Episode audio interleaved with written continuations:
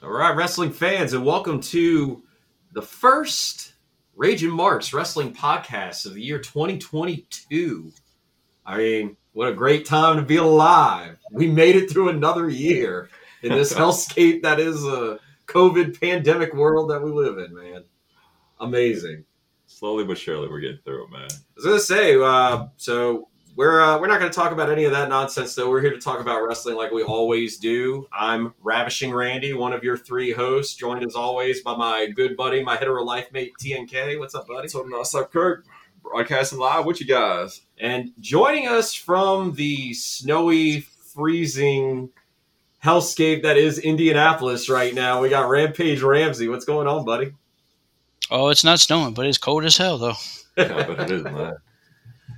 Yeah, man, we're gonna get into it, man. This year, uh, we're gonna talk about the year that was 2021. Do it like a kind of year-end review, ups and downs, highs and lows from the big production uh, promotions. Good way to start the new year by going back over the previous year and seeing what uh, both companies did well, Yeah. uh, where they royally fucked up, where maybe there's some good things in the works that just need a little bit of improvement. So, I mean, we'll talk about the highs and the lows of both, and uh, we'll maybe throw in a few other uh, promotions, just touch a little bit on, you know, some of the things that kind of transpired over the course of the year.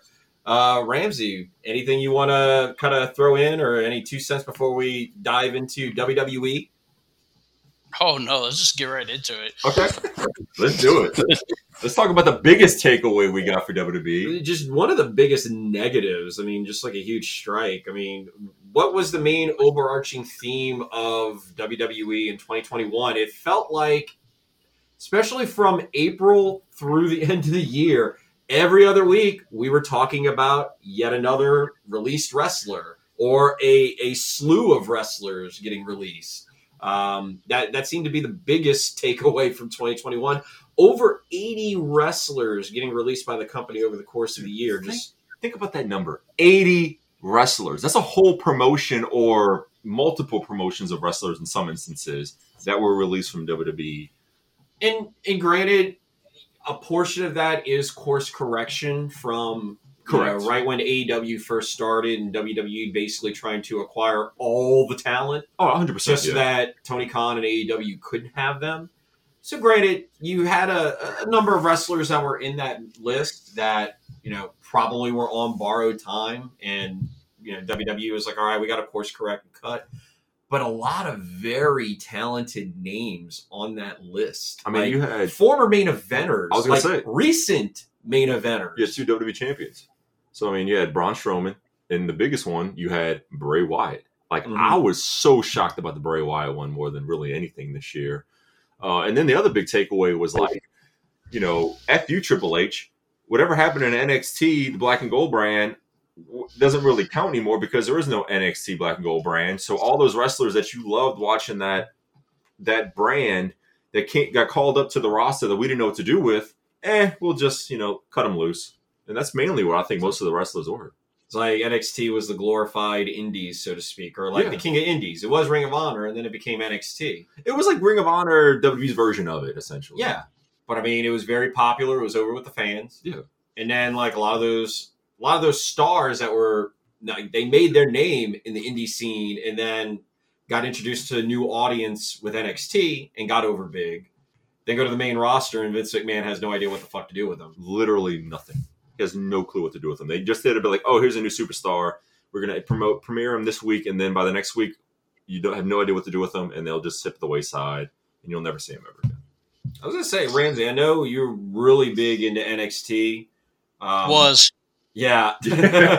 so I mean, I, I guess kind of to give your uh, give your two cents on um, kind of like like one like some of those released superstars, you know, that are on that list, but then also just the devaluation well, of shit, NXT. you could you could literally consider this another down, like the death of the NXT one Black and Gold brand, which Ramsey was really bigger fan of that than both of us. uh, yeah, I, I believe that. Um, yeah.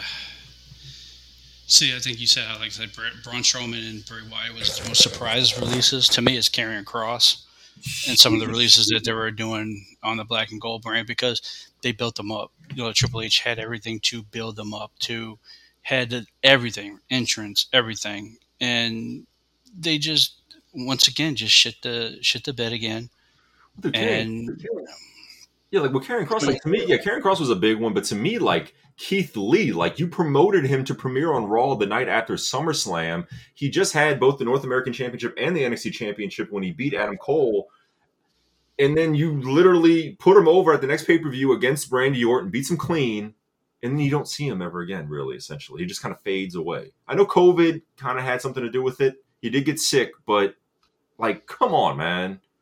That was a big, really big one for me. Well, then they did the whole rebranding of him as Bearcat Lee, and you thought, okay, they're going to do something with him, and then they really didn't do anything Did with nothing it. with him, yeah. So But it, but it's like that. Um, the thing also too is like, look who they brought up and look who they released this year: Malakai Black, Karrion Kross. Those two had the everything for them was set, ready, made, ready for them to go. They both had the best, uh, great entrances. Everything, music, everything was set for them to be successful as on TV, and they they both they should they shoot the bed on both of them.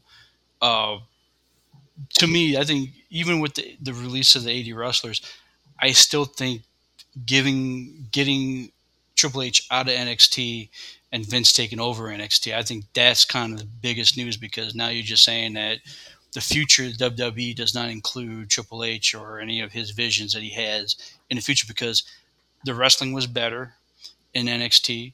Everything was better in NXT, and then storylines, just just everything better. and and now if you go look at NXT, now you have them force feeding you just like how Vince does, force feeding you a, a wrestler, and they keep force feeding you. You know, uh, what's his name? Um, Rick Steiner's son, Oh, Bron Breakker. Bron Breakker. They keep they keep forcing him. It's like, oh, yep, he loses. All right, oh, he's going to be back in again. It's like, all right, this is we're getting the same crap we get Monday and Fridays. You know, it's not the hardcore fans are not there no more. No, man. And I'm, It's not there no more.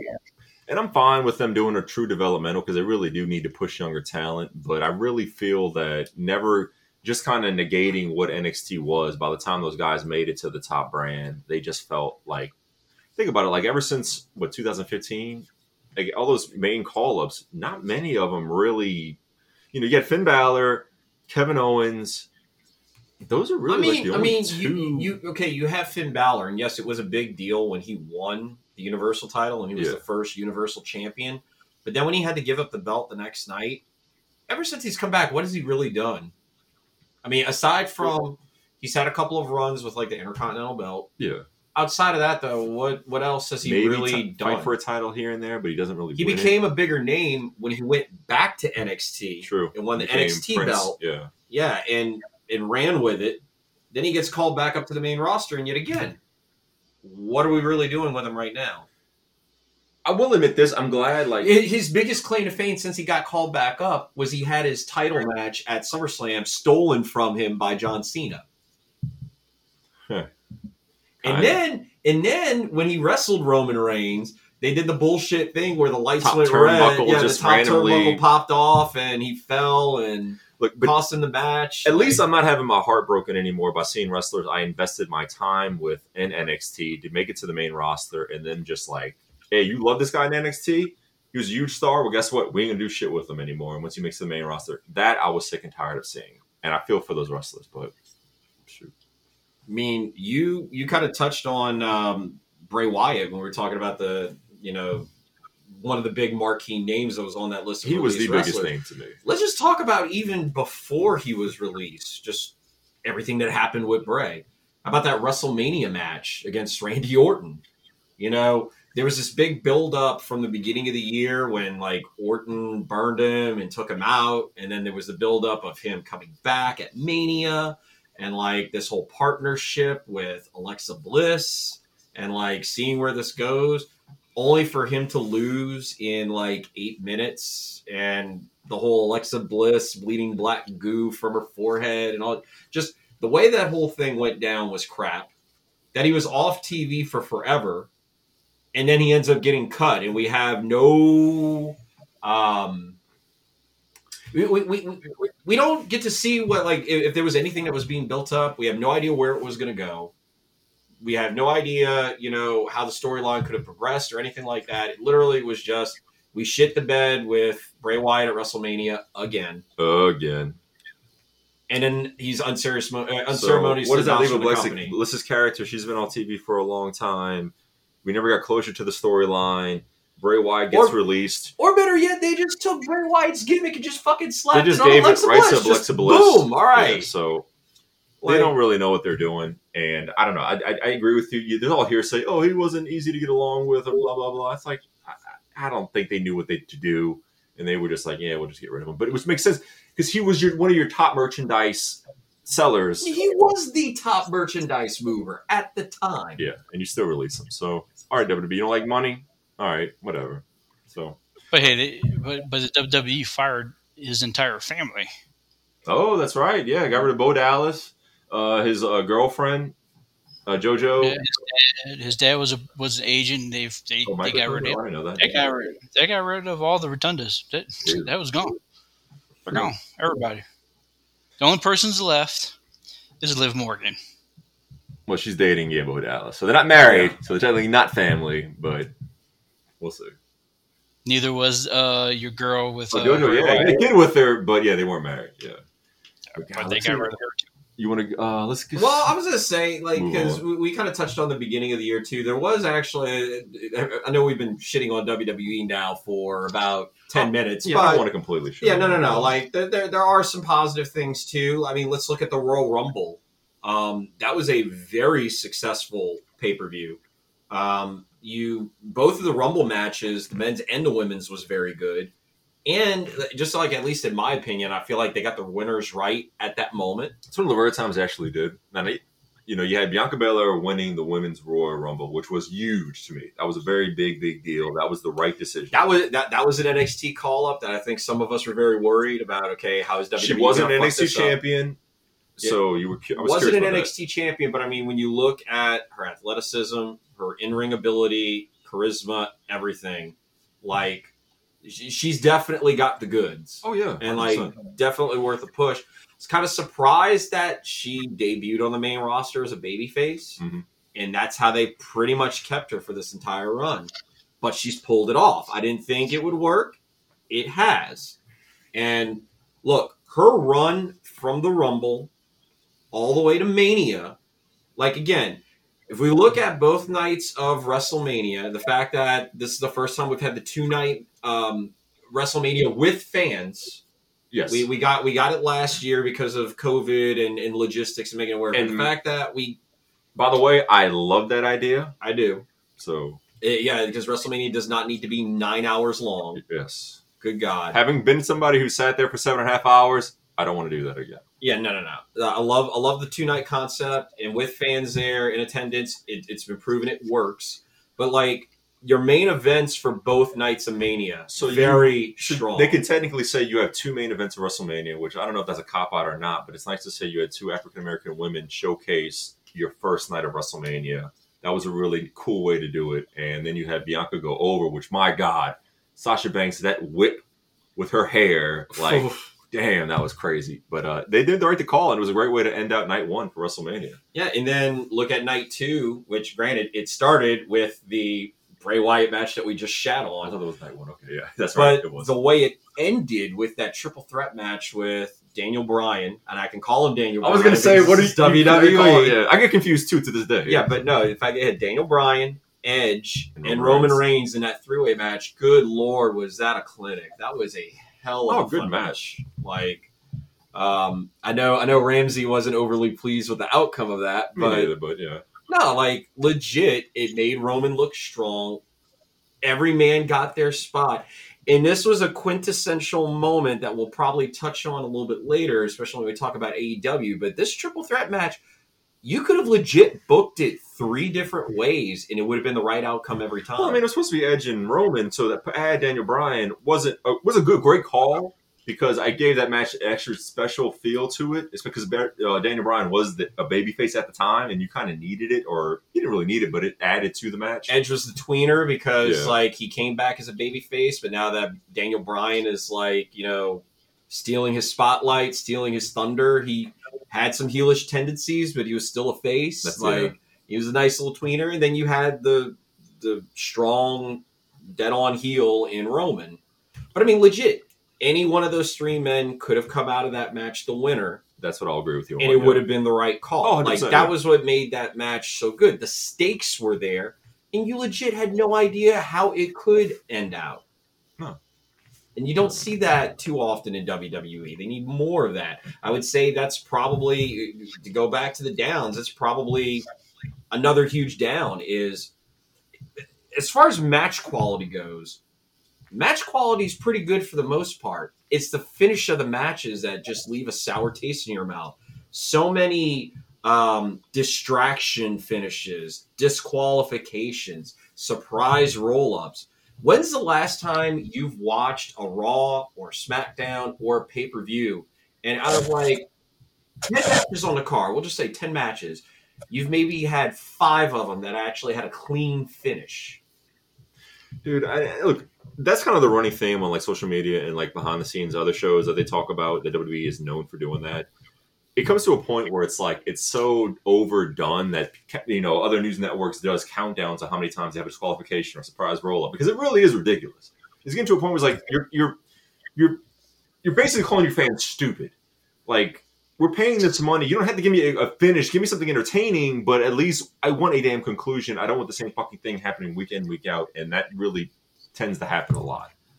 I mean, it, yeah, the fact that you have to have a counter for some of these things and counter goes over a hundred in some instances, Dude, it's pretty Over the crazy. course of the. Yeah. it's bad. It, it, it's bad.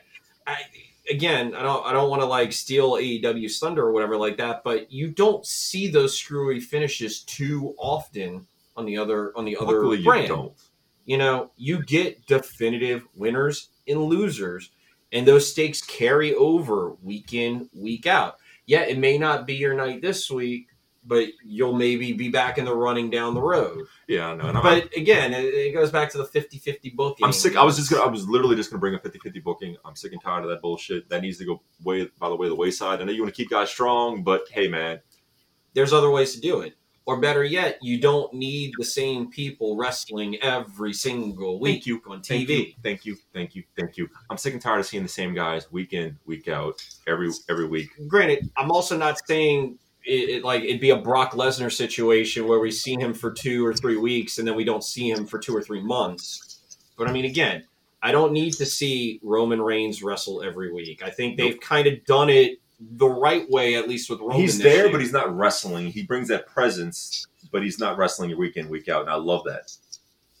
yeah. I mean, I know.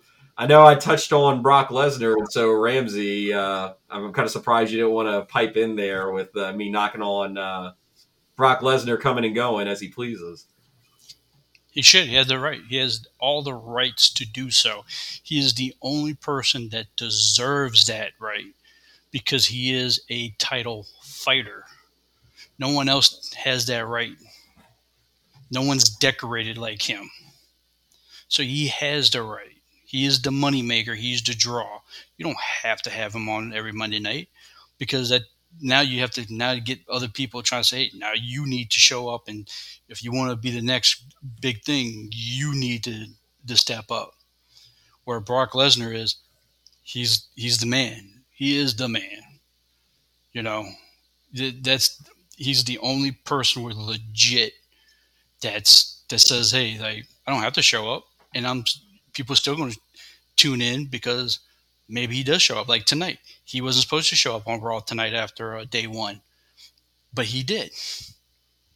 So you never know when he's going to do it. That's one, two. What he's going to do? Hey, look, if there's if there's any if there's any big up that that I, I was gonna talk. throw I was gonna touch upon this. I was going to say the fact that we got Farmer Brock this year. I mean, dude, the the, the overalls, the the friggin' ponytail, everything.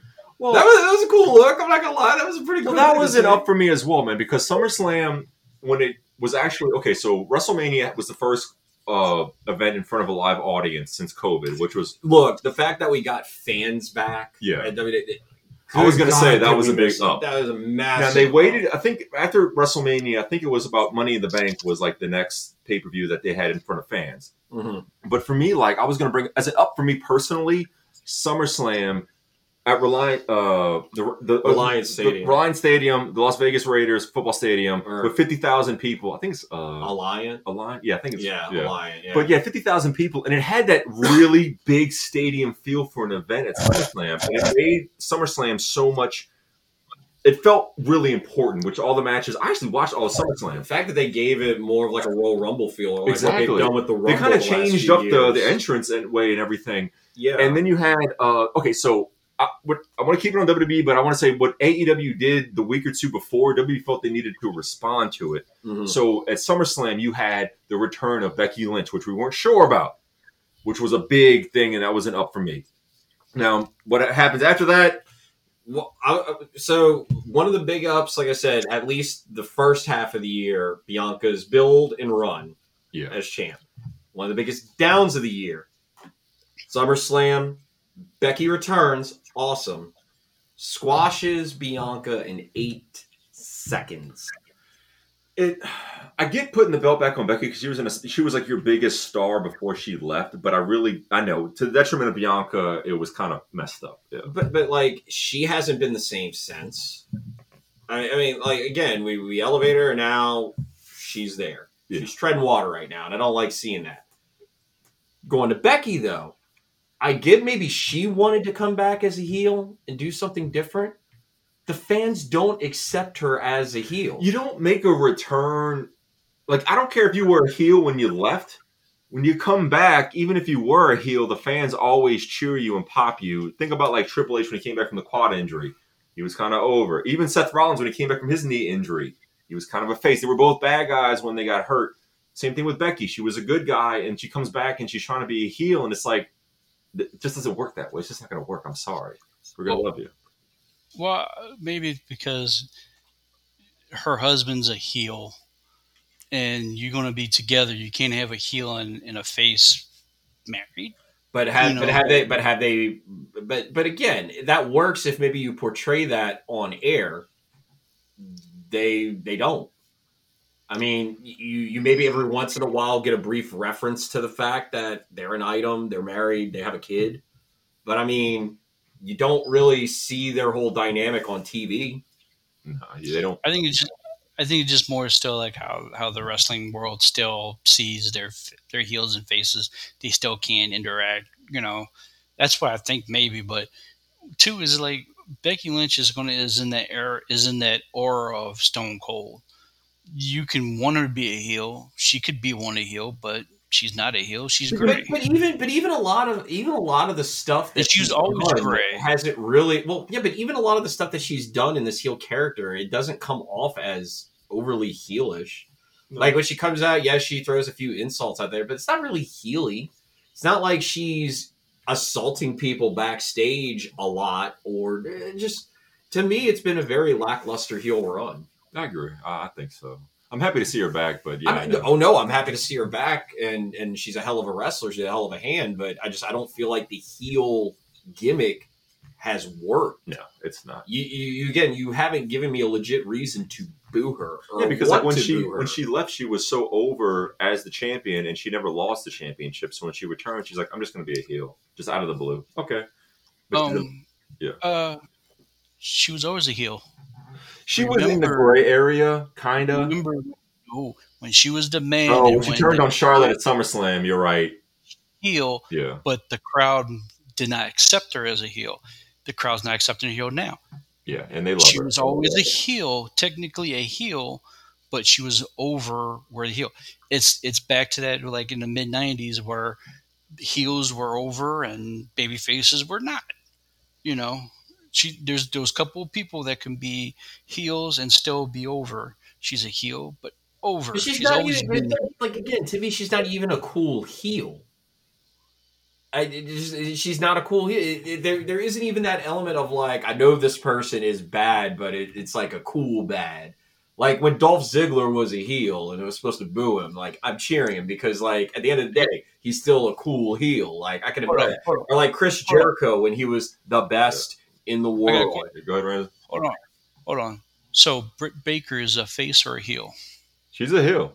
But she does a lot more She's heelish tendency things that can She's garner her legit booze, but people are still going to cheer her. Yeah, she has her, uh, you know, She has her running crew. rebel, not rebel. Reba, not Rebel. Reba- Thank you. I was gonna. Yeah, Reba, not Rebel. completely. She's got Jamie Hayter. Jamie Hayter, yes. I mean, she's got goons. Does she need them? No, but she's got them there. speaking of which, she threw a shout out to uh, Toni Storm. So, you know, we, we, hopefully, but I don't know. I don't just blanking on that. But yeah, to touch up on your ups though, the uh, SummerSlam main event with uh, Roman Reigns and John Cena, which was cool to see that main event SummerSlam.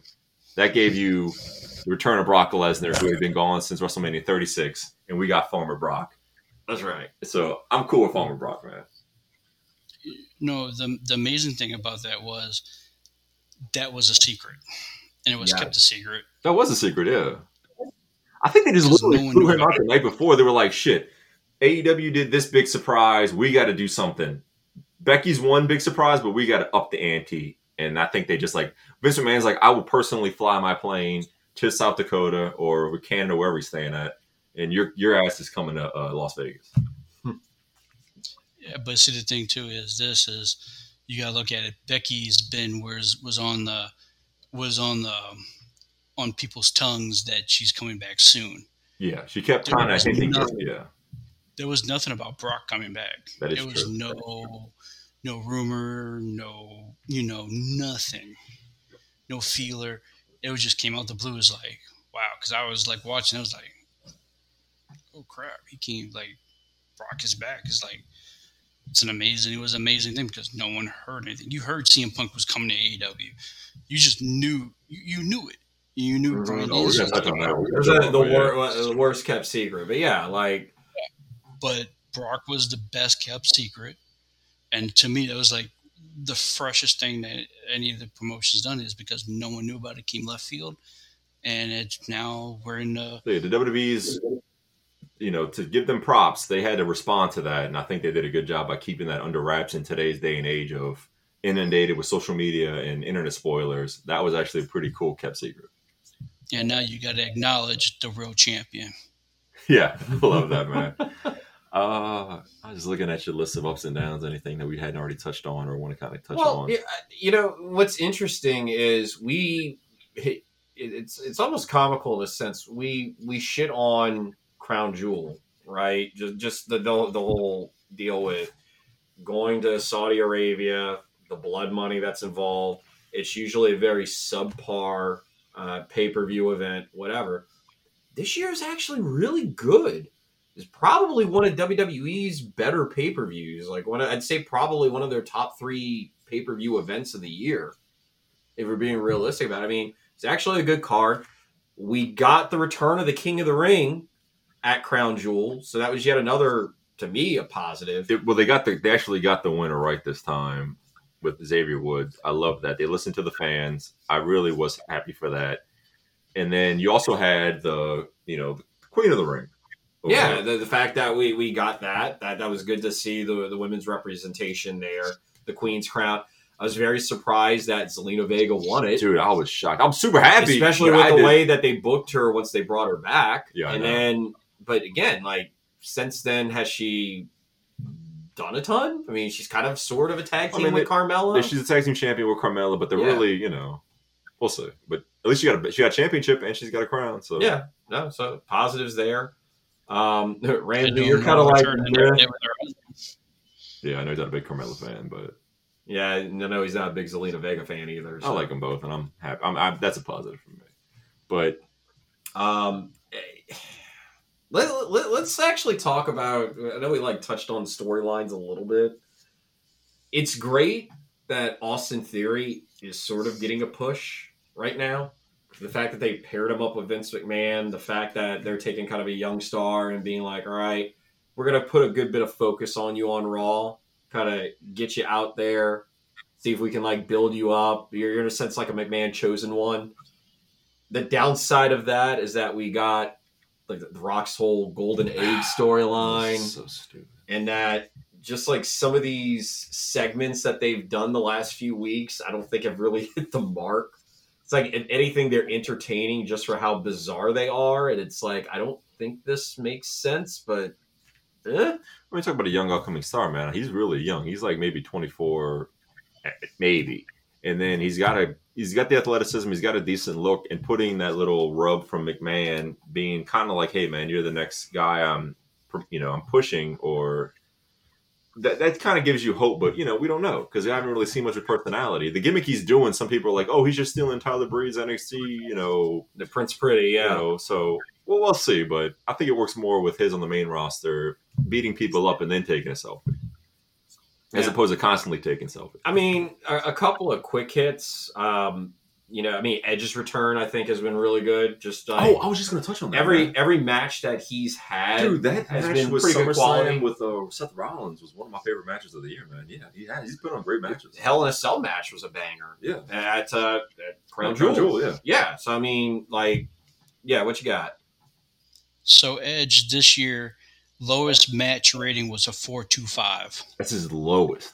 Wow. That was his lowest last year, and that was he had one, two, three, one, two, three, four matches at four two five, one at four four five, and one at four seventy five.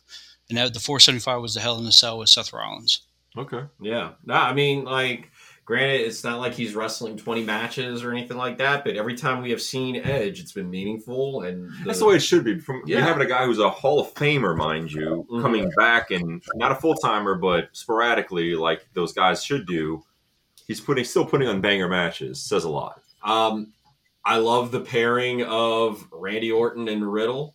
Uh, that has actually been a Bro. s- pleasant surprise for 2021. Yeah. I, di- I didn't think it was going to work in the early stages, but like every little goofy fucking thing that Riddle does to kind of get under Orton's skin, it, it's just it's laughable. I I just think, that, like I said, the whole pairing is so well, oddball. yeah, like it works. unfamiliar bedfellows. Like they had a whole thing on Countdown about that. Like you remember Team Hell No with Kane and Daniel Bryan being Yeah. a tag team. Like these guys have nothing in common, but yet their dichotomy works for some weird reason. It's kind of like with Randy Orton being super serious, and then you got Riddle, who's just kind of like this. see like I know we put this team together to eventually break them up because that's that's the But they're lifespan. That, that that's the life cycle of all WWE tag teams. But I will say this: everybody is expecting for it to be Randy Orton that finally like checks out. Is like fuck this, I'm out. Gives him an RKO. That's the end of it. If this leads to a, a Riddle heel turn, and he's the one that puts the the screws to Randy Orton. I think that would be a very fun I- dynamic to see. I hate seeing Randy in Orton 2022. a babyface, but I would love to see that be the way it does. It, that would be the perfect way. to If it's it. like one of those things that Randy Orton rubs off on Riddle too much to the point where Riddle's the one that all of a sudden like has a serious turn or whatever like that, that could be an interesting way Can to I take, take his character. character as a heel with him just being like this goofy stoner?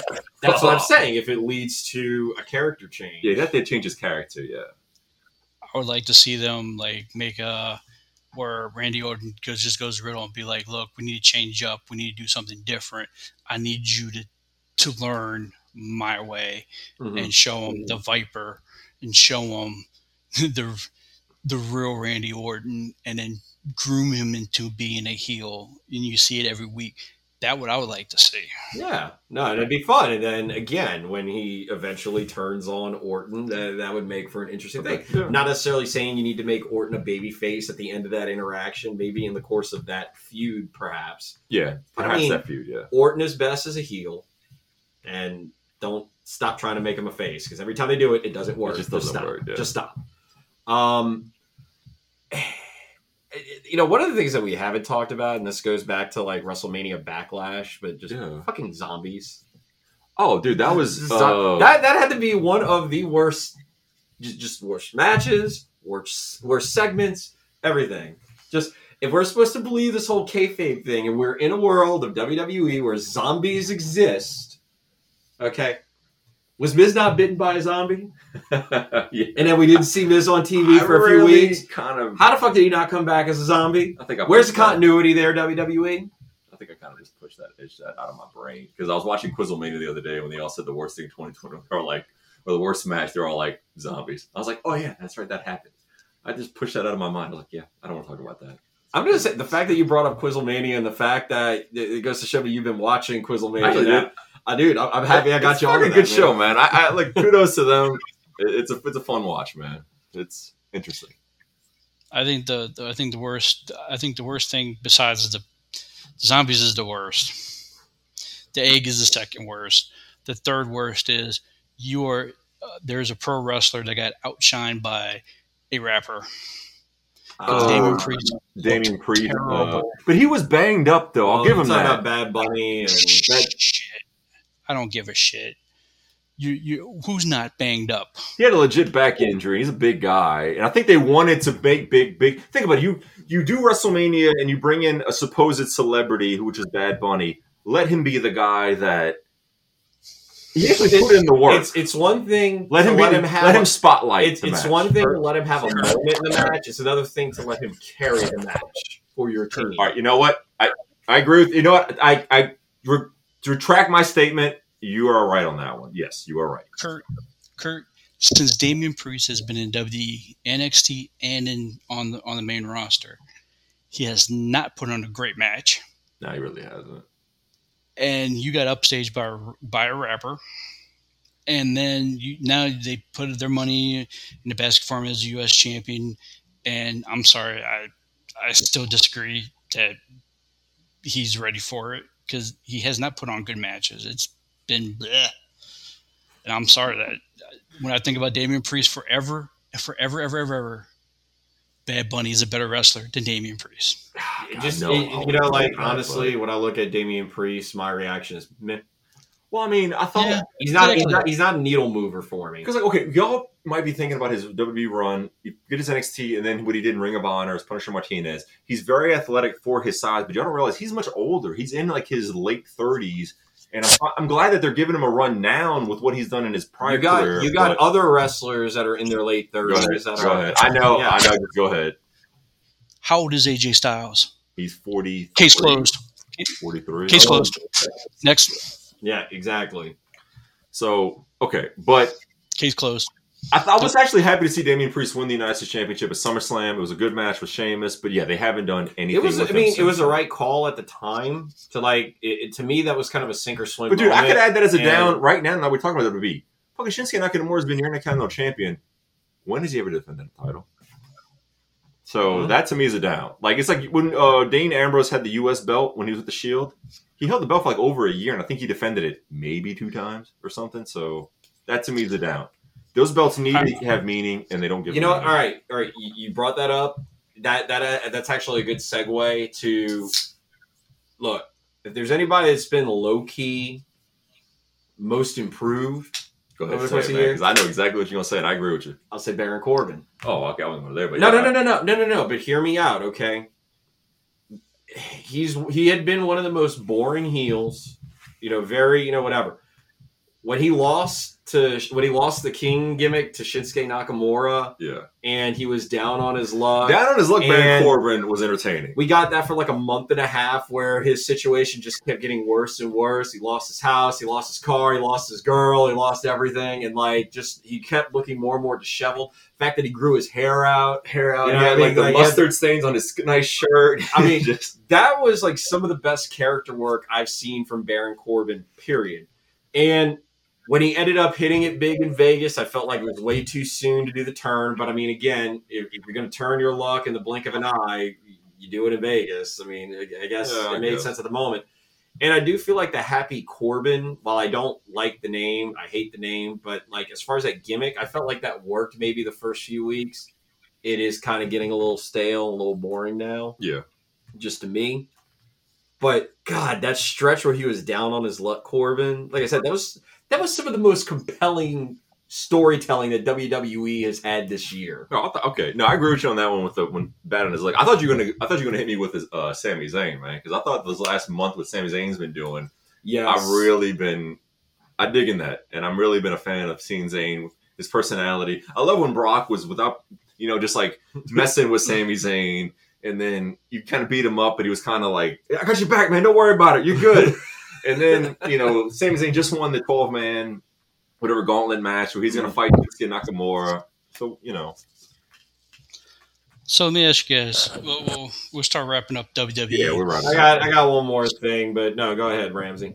go for it. Go for it. Yeah, I'm done. Well, no, just just to me, the highest of highs, and then just a low point, like Biggie winning, cashing in money. yeah, we in didn't the talk bank. about that. Yeah. good. Well, yeah, no, no, no. I mean, Biggie cashing in Money in the Bank and beating Bobby Lashley, which, by the way, it, real quick, another jumping off point, and then go back. Bobby Lashley, they did a good job rehabbing him this year Yeah. with the almighty gimmick, him being a monster, taking the belt off of uh, like when he won it off of Miz without beating Drew McIntyre directly, but then beating Drew at WrestleMania. That was huge. That was big. Okay. And then giving him a good long run with the belt. I mean, like, they did a lot to rehab him and make him a viable main event contender again. Just the fact that up until he was inserted in the Fatal Four Way for day one, it was a triple threat match. Then he just comes out and fucking destroys everybody on Raw. Just destroys them all. And Yeah. stakes his claim, I need to be in this match. It's viable. It's believable. I was on board. Like, to me, Bobby Lashley was one of the more boring No, no, no. For, face for characters. me, Lashley up for the year because I really dug what they did with Lashley. Yeah, no, they completely rehabbed him for the better. And now that the fact that they're maybe teasing a face turn, I can get on board with that because I feel like if they just let him be a fucking badass, but as a face, it could work. But to your point, which you're touching on, I'll, I'll be brief. If you want to touch upon Big E, Yeah, no, Big E, highest of highs cashing in, and then just his run in general with the belt though since. they tried. I mean, they did. They gave him the belt because it was a ratings push. Because they always do that when Monday night. Uh, I mean, Monday Night Football comes back on TV. They want to kind of keep up with the ratings, so they did that initially to kind of boost the ratings for Monday Night Raw. E won the belt. Super happy for him.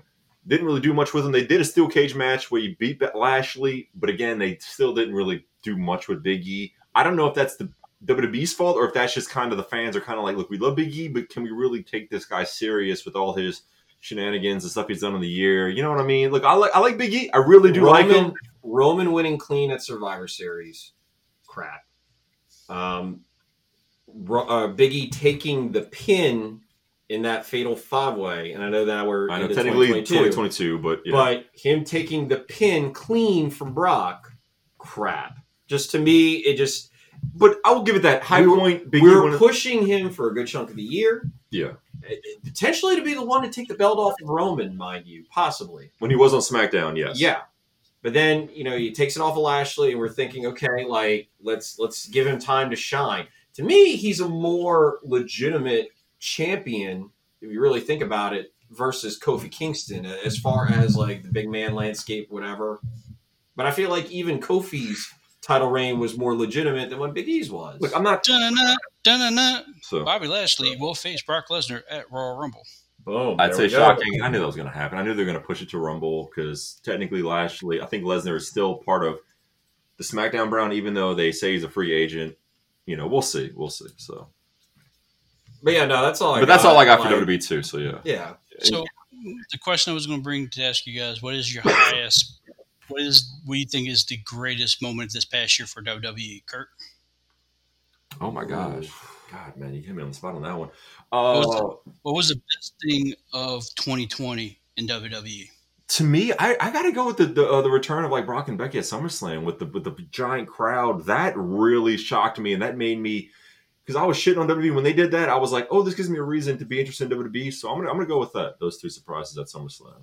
You know, to me, I, I, I to me the the high would have to be WrestleMania night one. I mean, just to me, if you want to talk about the best moment, if you want to just like take a picture, a snapshot, whatever, to me the best moment was Becky beating Sasha clean and winning the title. Yeah, the main event of night one. Yeah, that was that was a big one too.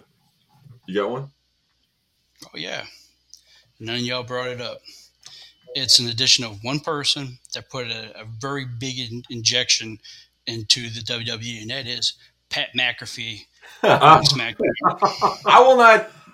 You know what? And I, I'm I'm very disappointed that I didn't even bring it up over the course of the thing because we were gushing over him over the summer, like when he when he took over and and became the color guy for Ah, SmackDown. yeah. But no, like that's Yeah. been a major improvement. Um, I know a couple people have kind of soured on him. Um, I know most of the people who listen But- to wrestling fans might not give a shit who Pat McAfee is, but us being sports fans, football fans, we know, and I'm happy even see him. some of the insider baseball that he throws in, Yeah. with like some of his side comments and smart ass remarks. I mean, the dude just signed a good. hundred twenty million dollar deal with FanDuel. Like people know who he is. So it's nice to see him, his personality with Michael Cole. It is refreshing that SmackDown commentary. I dig it. I think he's a good addition to SmackDown. Yeah. I really like the fact that they don't tell him the the script or what's going on. They don't tell him nothing, and they just let him react. I'm I, I I think that's what, that's what's great about it. I'm glad that Vince isn't barking in his ear 24 7. Just let him go out there and do his thing because organically, there, there- there's nobody better than him. Like, I was big on Corey Graves when he first kind of broke in, but no, no, like, nobody is better than Pat at this time when it comes to the color commentary aspect of it. like as much shit as I give Michael Cole, man, like when Michael Cole was doing like the tournaments that was like on the under promotions where he didn't have Vince in his ear, he actually was pretty good.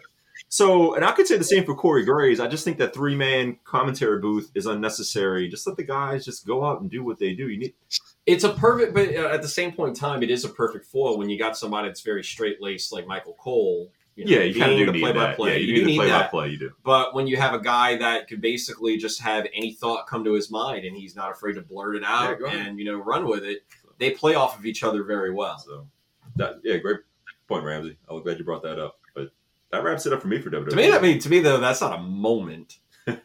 That's uh, isn't up for me, but yes. I mean, granted, it's a series of moments because we get great commentary every week. But yeah, no, I mean, Oh, what he's done, just think what he's done with with with like um with with McAfee, Shinsuke, and um Oh, Bogues. Boogs. Boogs. It, it, it, it's dyna- it's something you have to watch. You gotta watch. The He just reels jumps up on the announcer table and he's just doing the air guitar. That was kind of cool. Yeah, grinding up on Cole. I was gonna bring that up too. Does the But right- Cold water bottle thing, or But before before like COVID was was before, when he was still in the Thunderdome, he actually made it more watchable. And then when he moved to the live events, the stuff that we don't see on screen is that he's doing he's hyping up the crowd beforehand yeah. during commercials. He's hyping them. Dude, He's I, I, I love I love some of the segments, and it used to be one of my favorite things, like to watch on a weekly basis. Like when Pat McAfee does kind of like his week in review, or like this is what my week was like, you know, where he's talking about some of the behind the scenes stuff with his podcast, or when he's on the road with WWE. Just like that would be my favorite thing, like the breaks when he's shit talking Cole to the crowd, like trying to get them to boo Yeah. Michael Cole. Like, love that. I mean, this is just some good quality stuff. and then now like Michael Cole is like a um, pretty much a a, a standard uh, uh, guest on the podcast now. Mm-hmm. So it also brings another dynamic to the um, to commentary and also the inside views of what goes on behind behind the scenes that they bring out to the uh, uh, to the WWE uh, world. I've gotten to know Michael Cole a lot more, or just like Michael Cole the person. Got to know more about him from watching the Pat McAfee show and like his segments on there. Oh, okay, Because he's just able to be him. yeah, exactly. I And- see that. You know, he's he's fucking hilarious. Well, dude, that's the way I that doesn't translate on Well, see- on WWE TV because they make him look like a fucking goofball. I know, and that's the detriment to them because, like, guys, if you got to know, like, Tony Schiavone when he did his podcast, I just thought he was like a, a- a stiff guy. But then when you got to know who he is and you learn his personality, you're like, holy shit, this dude's funny. I feel the same way about Joe Buck. You watch Joe Buck on the news, you're like boring, but when you see him behind the scenes, you're like, okay, this dude's actually got some cool stories, and I'm entertained. So they should do that WWE with Michael Cole. Let him be him, you know, a little bit. You know, I know I know this is a wrestling show and everything, but we're just talking about commentators. We have to stop and we have to give some type of respect because we did lose a legend commentator of all time, um, the greatest football commentator of all time. Oh, dude. John Madden. last They week. just brought that up on something to wrestle, man. Uh, Conrad was like, uh, they brought up a segment on Facebook recently when John Madden passed away. They were like, "What's one body you tried to get that you could never get?" And Bruce said, "Hey, we tried to get John Madden for WrestleMania. It just never worked because Madden didn't like to fly. So we tried to accommodate his schedule by bus. It just they talked. They were in the talks, and Bruce said he was friends with Madden. It just never it never worked. And John Madden was a true legend, and it would have been awesome to see him on a WrestleMania. And the reason why I say you got to tie it in kind of wrestling too is one, if the success of Madden football games didn't take off, and which spun the consoles that we have now, really, all sports never games, had man. Mhm. Wrestling, everything. you wouldn't have the wrestling games. You wouldn't have like all. We wouldn't be having all the all these video games and the consoles that we have now if Madden wasn't able to take off back in '88.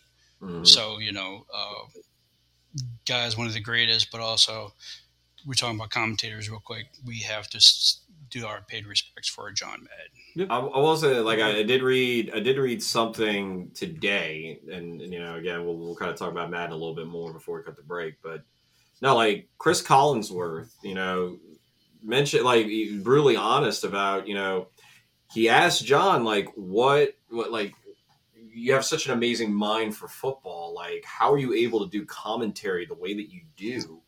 And like John said, I don't like most people watch the game on TV or whatever, and they're watching the football and where it goes and everything like that. He's like, when I do my assessment, I watch the line and I see what the offensive line does, like from the moment the ball is snapped as the play progresses. Because if you watch the offensive line, that will tell you where the ball is going, and that will tell you what play is going to develop. So that's how he was able to almost in a sense be a prognosticator like like see the play before the play actually happened Mhm. and like chris collinsworth said like you know look ever since i got that nugget that's how i do commentary and there may legit be of the thousands of plays that i do over the course of like a sunday night football season like there might be 10 plays where i legit have no idea what is going on but for the most part, I can I can see ahead of what's going to happen before it actually develops because I do what John did and I watch the line every play. Just kind of, I mean, just kind of is an honest admission from him. It's just kind of crazy because I never even thought about like watching a football game. Oh, let me just look at the offensive line for a good chunk of the game and see. I'm gonna actually start watching games like that and see if I pick up on anything. that's that's kind of a cool, you know. I mean, of course, you have the That's- Maddenisms some of the phrases that he would use. It's like, wait, what? Yeah. but he was such an iconic. He voice. commentated. He commentated the game like he was what he was breaking down film because that's how you break down film. Mhm. You have you when you're when you're scouting, you have to look at the offensive line because with offensive line tells you like he said it tells you everything. You know because if they're going forward, it's a run. If they go forward right, it's a run right. It's you know everything starts with the lineman and ends with line. But also too, he was an offensive lineman. Mhm. Yeah. He was drafted in the NFL, and he was, you know, knee injury uh, didn't let him play, but you know, Had a successful coaching career and did like eh, just God, like going back to my childhood. I mean, like a lot, a lot of what we do on the show is we reminisce like our childhood memories growing up watching wrestling. But God, the commentary duo of Pat Summerall and John Madden. If you want to talk about how like um, Jim Ross and Jerry Lawler, like I was going to compare it best to wrestler duos. commentaries. Yeah. But like, God, Pat Summerall and Madden, like what I wouldn't give to be able to have that kind of commentary in today's game. Oh, dude, they're Like- my, yeah, absolutely. They're all time the greatest. I'd love to hear them again. so so like you know, talking about like today's game, I think Tony Romo's there. Yeah, I love what Tony Romo does. Yeah. because when Tony Romo starts speaking, he speaks like he's walking to the line, and what he sees, and he calls the play right out and goes, "Oh, they're going to run this." Blah blah. Because he just he's reading the defenses, he's reading the offensive line, and I think that's great. And he's talking like he's breaking down film. hmm Like men, see one thing about a lot of people don't know about Madden too is men taught a class at Cal Berkeley on how to watch football. And that's something that, you know, wow, he actually taught a class how to watch football. This is Berkeley. man. But the, but your things with like commentary, the way his personality came out, I think a lot of commentators took that and kind of utilized it in what we hear today in the I wrestling mean, part. Really, yeah, all but commentators. but but at the same point in time, it, it it doesn't hit the mark the way Madden does. To, to your point, Ramsey, though, I agree. If anybody comes damn close to it, is Tony Romo because once Romo got into the booth, it like watching his broadcasts of the games are a lot more entertaining than what you would see on most broadcasts. I got one person coming up that will be will be a great watch, and that is RG3. You watch Robert Griffin. If you watch Robert Griffin this year uh, doing college games, oh man, it, it's fun. Okay, something to look forward It's to. fun watching him. Same thing as was when when uh, Pat McAfee was calling games. It was very entertaining. Mm-hmm. I wish he, I wish he stayed com, uh, commentating Thursday night games for ESPN because that was entertainment We might to the full. we might see him in the new XFL. I mean, Rock might reach out, give him a call. We'll see. Then Yeah. again, Yeah, then again, you have the the return of the USFL, and Fox is one of the main uh, main partners for that. Eh. Maybe maybe Fox gives Pat a call. I think I think what's going to end up happening is, I think Pat's not going to fulfill that two year commitment with WWE because everything that's going on with the podcast and FanDuel, I think it's just going to be too much for him to do. Keep doing the wrestling commentary. I actually agree with you on that It's one. coming. Yeah, bring it back to wrestling. I think he won't. Yeah, so. Ooh, man, It's coming. You're going to hear some great things from him, but I'd say enjoy the two years if we get him to If we get him. years, 'cause good. not Exactly. I was gonna say that was a that was a hell of a tangent to go on. Yeah, that was a, that was a good one. I mean, but, but yeah, you got to take it back. So. Yeah, I was gonna say though, we've we've been going about an hour though on our uh, WWE segment, or actually like almost an hour and a half. So damn. Oh, geez, geez, I didn't realize, man. So time flies, man. Yeah, but no, we'll uh, we'll cut to break when we come back. We'll uh, we'll delve into AEW. Stay tuned. Thank you for sticking around this long. And welcome back to part two of our year end review of 2021. We are just wrapped up uh, WWE ups and downs, so I think we'll try to give the other big promotion shout out to uh, AEW. Mm-hmm. And uh, man, what a year it was for AEW! My goodness. You I know, mean, talk about a company whose stock is on the rise and is continuing to be on the rise. AEW. I mean, look, all those losses of WWE are now in AEW's gains, For them- or not all of them, but some pretty big stars jumped ship to AEW in 2021. We could start there, or you know, do the ups and downs. However, you Well, want well, no, no, no. I mean, we can definitely start there because I mean, there there's a bit of ups and downs with that. If if there's one thing that you can maybe ta- say about AEW's roster at, at its inception was that it was very top heavy. Yes, you had big names, Yeah. and you, you had a lot of recognizable stars. But if you looked at the roster as a whole, outside of the top of that, you had a few young, unproven guys that have turned out to be big future stars. Um, but you you had a lot of middling talent in there. And it's just like we need bodies to fill out the roster. Now it's to the point that AEW is adding certifiable talent to fill out their ranks, and with that, you're seeing some of that middling talent kind of get weeded out. That's what they're doing. So okay, so like all those releases that WWE was doing, like they released like eight to like you know twelve wrestlers at a time when they were releasing them. Tony Khan had his eye on like two, maybe three, usually one or two for sure, and he would grab the ones that really you know drew him, and he would pick them on. So he would take in Malakai Black. He would take a uh, you know uh, Look, look at two point, look at 2.0. Like got like 2.0 in NXT was okay. You know, Yeah. they get cut. I love every time I'm watching whether it's Dynamite or a Rampage or even like being the elite, the YouTube stuff. Anytime 2.0 comes on the TV, I'm entertained. I'm I'm glued to it. They're funny. They're they're they're good heels. This little partnership they have with Daniel Garcia, you know, is kind of cool. Just I I need more 2.0 in my life. So I mean that, that They are been entertaining. I'll give you that one. yeah.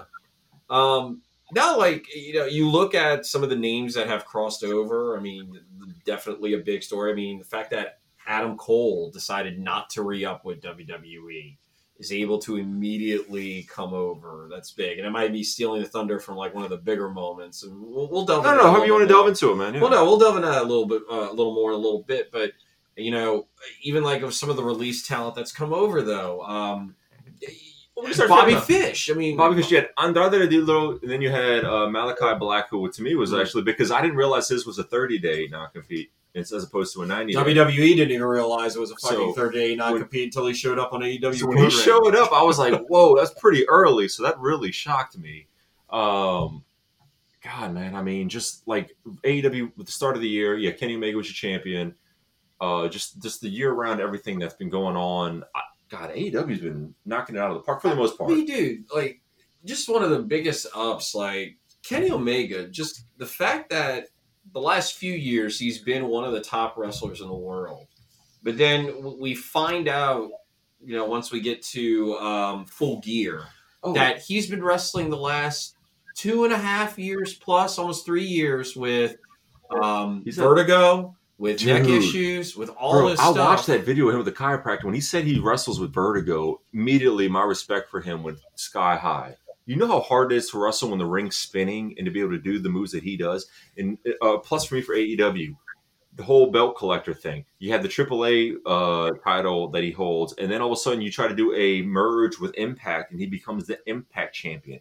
He holds both belts, the TNA and the Impact Championship against Rich Mhm. Swann.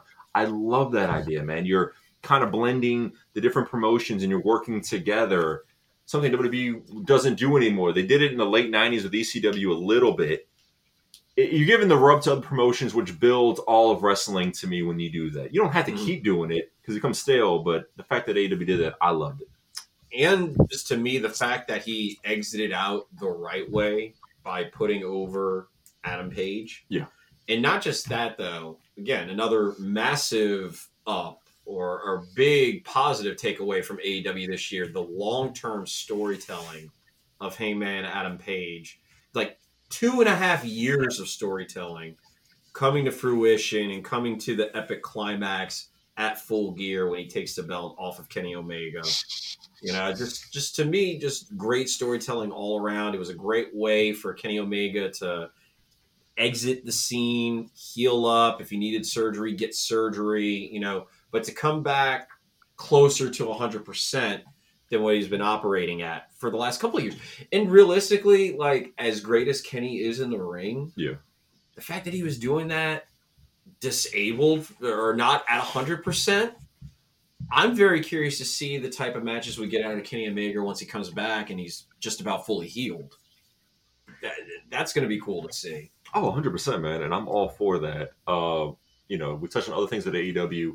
The fact that they kind of let, you know, what they've what they've done with the women's division.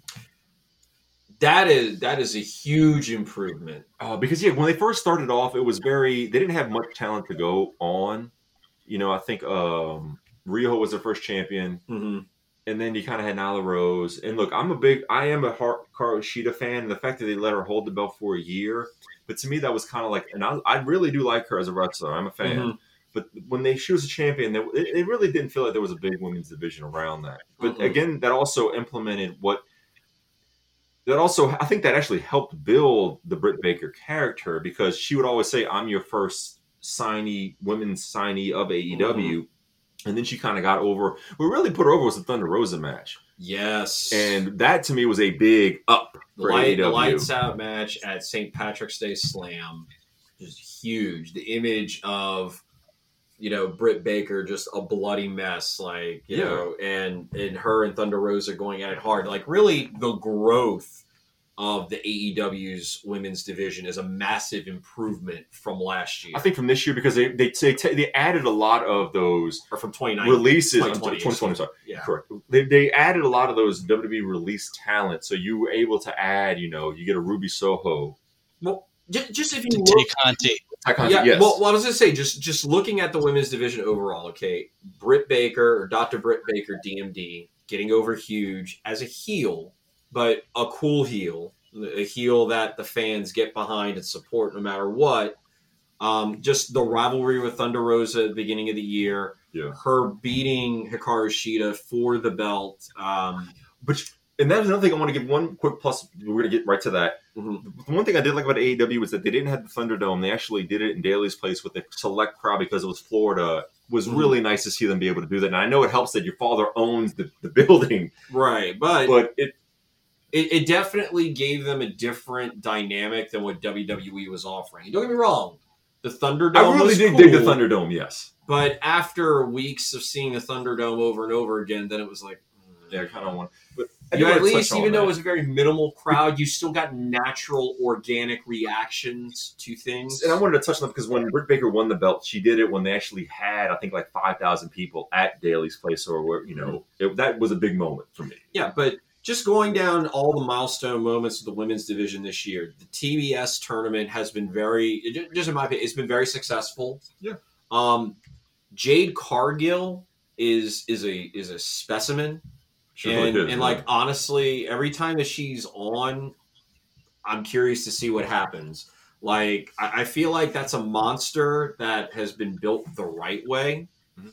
and like I said, like I have a feeling she's going to come out of this year your first TBS uh, champion. She kind of has to. The fact that she kind of got over Thunder Rosa, who to me, I think is going to be the one to take the belt off of Britt Baker in Mhm. 2022.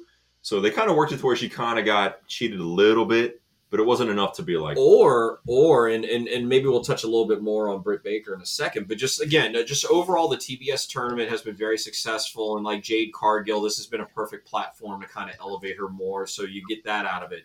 Um, Tay Conti, Anna Jay, Red Velvet, all three drastically improved in ring quality, Yeah. character work, and everything from this point in 2020. oh, I dude, mean, they're in a much better spot now. please tell you, you got to have her name. If you don't add her name, I'm to literally choke you. You know who I'm talking about. You're wearing a T-shirt. She was part of his group. Oh well, I, I, was, I was getting to that now. Thank you. Yeah. The, you mentioned Hikaru Shida, but like the Serena Deeb Thank you, Hikaru yes. Feud Yes. has been amazing, Love Serena Deeb's new character. and I want to see more. I think Yes. we've gotten three matches out of them, and I want a fourth. I want a fifth. I want to just see them beat the the fuck woman out of a thousand holds, or every you know, Dean Malenko. That dude, I love it. I love her new uh, angle. You got promising new additions to the roster this year. Jamie Hayter. And like you mentioned, Britt Baker, and, and like Thunder Rosa could be the one to take the belt off of Britt Baker. But now we're doing the slow burn of like Jamie Hayter, you know, getting tired of Britt Baker's shit That's and true. possibly turning. Maybe she's the one that takes the belt off of her. So You also got you also got Serena Deeb doing a lot of backstage stuff for the women too. mhm. Oh yeah, that's right. Yeah, She's a major factor. Also, she's going to be behind storylines and everything, and also there's a she's been hinting at another team up with CM Punk. yep. Oh god, I, I I, don't- I, would- we'll see. I don't. I don't know how. I don't work. know how it could work. But if I- if I have faith in anybody to lay it out organically and make it work, it would be Serena Deeb and CM Punk. So, like I said, given the current landscape, I don't know how it works, but they'll figure out a way to make it work, and I will be behind that 100. percent Huh. But like we mentioned, the fact that Thunder Rosa is now a full time AEW talent. Same thing with Serena I was gonna say, Deeb, a full time AEW talent. Jamie Hayter bringing her in. Ruby Soho, a big name from the talents that were released from What- WWE. what they should have done with WWE. They're giving her like the ability to do that now. and She's in the finals of the. and then right before, um, right before we end the year, New Year's Eve, uh, the New Year's Eve uh, Smash event, Let's just give a quick shout out to Mercedes. Martinez debut. Yeah, she. That's right. I mean, Kind of attacked Thunder Rosa, and she was big with the development of the women in NXT. So mhm. they released her. So I'm kind of surprised because she was with Impact. She won their Impact Knockouts Championship. I mean, uh, tournament to fight Mickie James for the belt. So it's kind of neat. You know? But I mean, she is now an AEW contracted talent, so it, it, it is huge. Like I, said, like I said, just the growth of the women's division in 2021. Oh, and uh, I do have to give a shout out to, uh, I do want to give a quick shout out to women's division, Kris Statlander. I thought Yes. she's been very underrated, and I do like what they're doing with her. I just wanted to. I was thinking of names. I was gonna say, Ramsey, what are your thoughts, at least with the improvement uh, of the women's division? He's probably backing up on that one.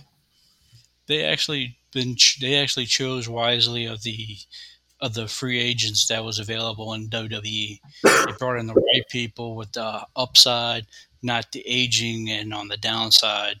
Um, Well, women You who know, can wrestle, you know. well, it's not even that. It's also the the mindset they brought in. Like Tay Conti, she always had the up the the potential, but was never sh- showed it. And she's able to actually do the dark matches on Mondays and Tuesdays and get better. And during the year, you, you see the improvement. Um, but how the women division is going, it's going to get better because I think you're going to have m- more people coming, more women going over there, especially now with Serena Deeb going over there, and now being a part of behind the scenes too. You know, I won't I won't be shocked you see some of the, like the bigger talent that's in um, an impact start like leaving and going into AEW because of that. Well, we we kind of touched on it before we went to air, but like that a rampage, just that that women's tag team match that was basically a no holds barred like free for all, where you have Penelope Ford and the Bunny, you know, just, just blo- like Penelope Ford, just a fucking bloody. Let me tell you something. You want to talk about adding respect to those girls? Like you, okay, so yeah, Tay Conti, and I know is an established wrestler. I'm not too big, wasn't too big sold on Anna Jay, and Penelope Ford has really improved this year with her matches in Dark. You can tell she's mm-hmm. grown a lot. And as for the Bunny, you just like she's just a psychotic. You kind of look at her as like a not really a wrestler, but my God, man, did she, they those girls just tore the house down? Earned my respect. What, what you got, Ramsey? The most improved wrestler in AEW is the Bunny. Uh, for me, it's Penelope Ford, but I can't, I won't necessarily disagree with you. She has improved. Go look at what the Bunny has done in previous years and this year. Mhm. She has it's been head over shoulders above anybody else, any men, anybody. She has drastically. Oh man, boy, gradually. that girl took a superplex onto thumbtacks, busted open. I just gotta like that was an awesome match. I don't want to see that too often because it kind of takes away from the lore, you know, luster of that. you But don't you don't need to see it every week. Again, you don't need to see blood every week on a wrestling show for it to be good. yeah, But when you pick your spots and you choose wisely, it helps elevate the stakes and the overall feel of the product. And again, Yeah. you're not seeing WWE do this shit. no, You know, the fact that women can go out there, beat the quote unquote fuck out of each other, they really did. Be bloody messes, mean, it's a Friday night after and ten it helps o'clock. yeah. elevate them and get them over. that really did get those two girls over. Blood puts over. I keep saying it. Blood puts over. Ramsey has said this to me numerous times, and I Steve Austin, if it. Steve Austin didn't wasn't that bloody mess passing out against Bret Hart, Mhm. would he be as over? No. We don't know. go ahead. Becky Lynch, it was an accident. But it's still that iconic Ooh, image that- of her. Yes. Yeah, She's over. And what happened with Britt Baker? Britt Baker against uh really it was Thunder both the, Rosa. it was it, but the Yeah. combination of Karshita, she got a busted nose, and then also the match with Thunder Rosa. hmm the bloody mess because that's all the people remember. People remember the the, the bloody mess. Yeah. And how she came on top and after she came after that match, what happened?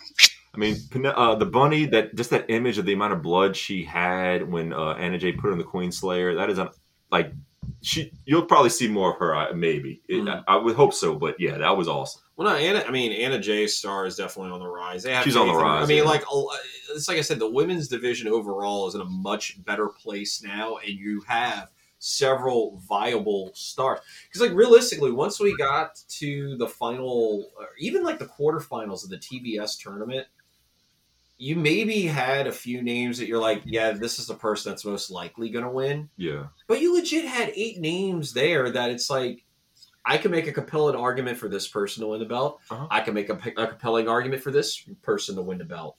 Like there wasn't a name that was in that final eight that you sat there and looked like this person has no business being in this tournament. No, no, no, Shit, no. Even Red Velvet felt like a viable and reasonable name to be in there. Yes, that's maybe one that I could say, okay, she's probably not going to win it, but you can make a compelling argument for her to go the distance and win it. You had brought up Bloody Mess, or we had brought up Bloody I wanted to bring up a down real quick. Let's just touch on it. Let's get a, there's like two there's two definite downs this year for sure. Maybe four if you want to get technical, but let's get Mhm. into it. Well, no, but I mean, like, Blood and Guts. While we're talking about it, let's just talk about the blood and guts match. I love the fact that they actually did an event and they were like, "Look, we're going to bring War Games to AEW, which they need to." And they were like, Vince McMahon says we don't do that blood and guts stuff on our product. That's why they named it Blood and Guts. The ending and execution just the, the execution of the majority of the match. it was a good match until the Uh, end. uh, Work, yeah, until the very end, and some of the camera angles that they used that basically gave away, like Chris Jericho falls off the top of the cage, busts through what's supposed to be a steel rampway, and you know if you shoot it from the best possible angle.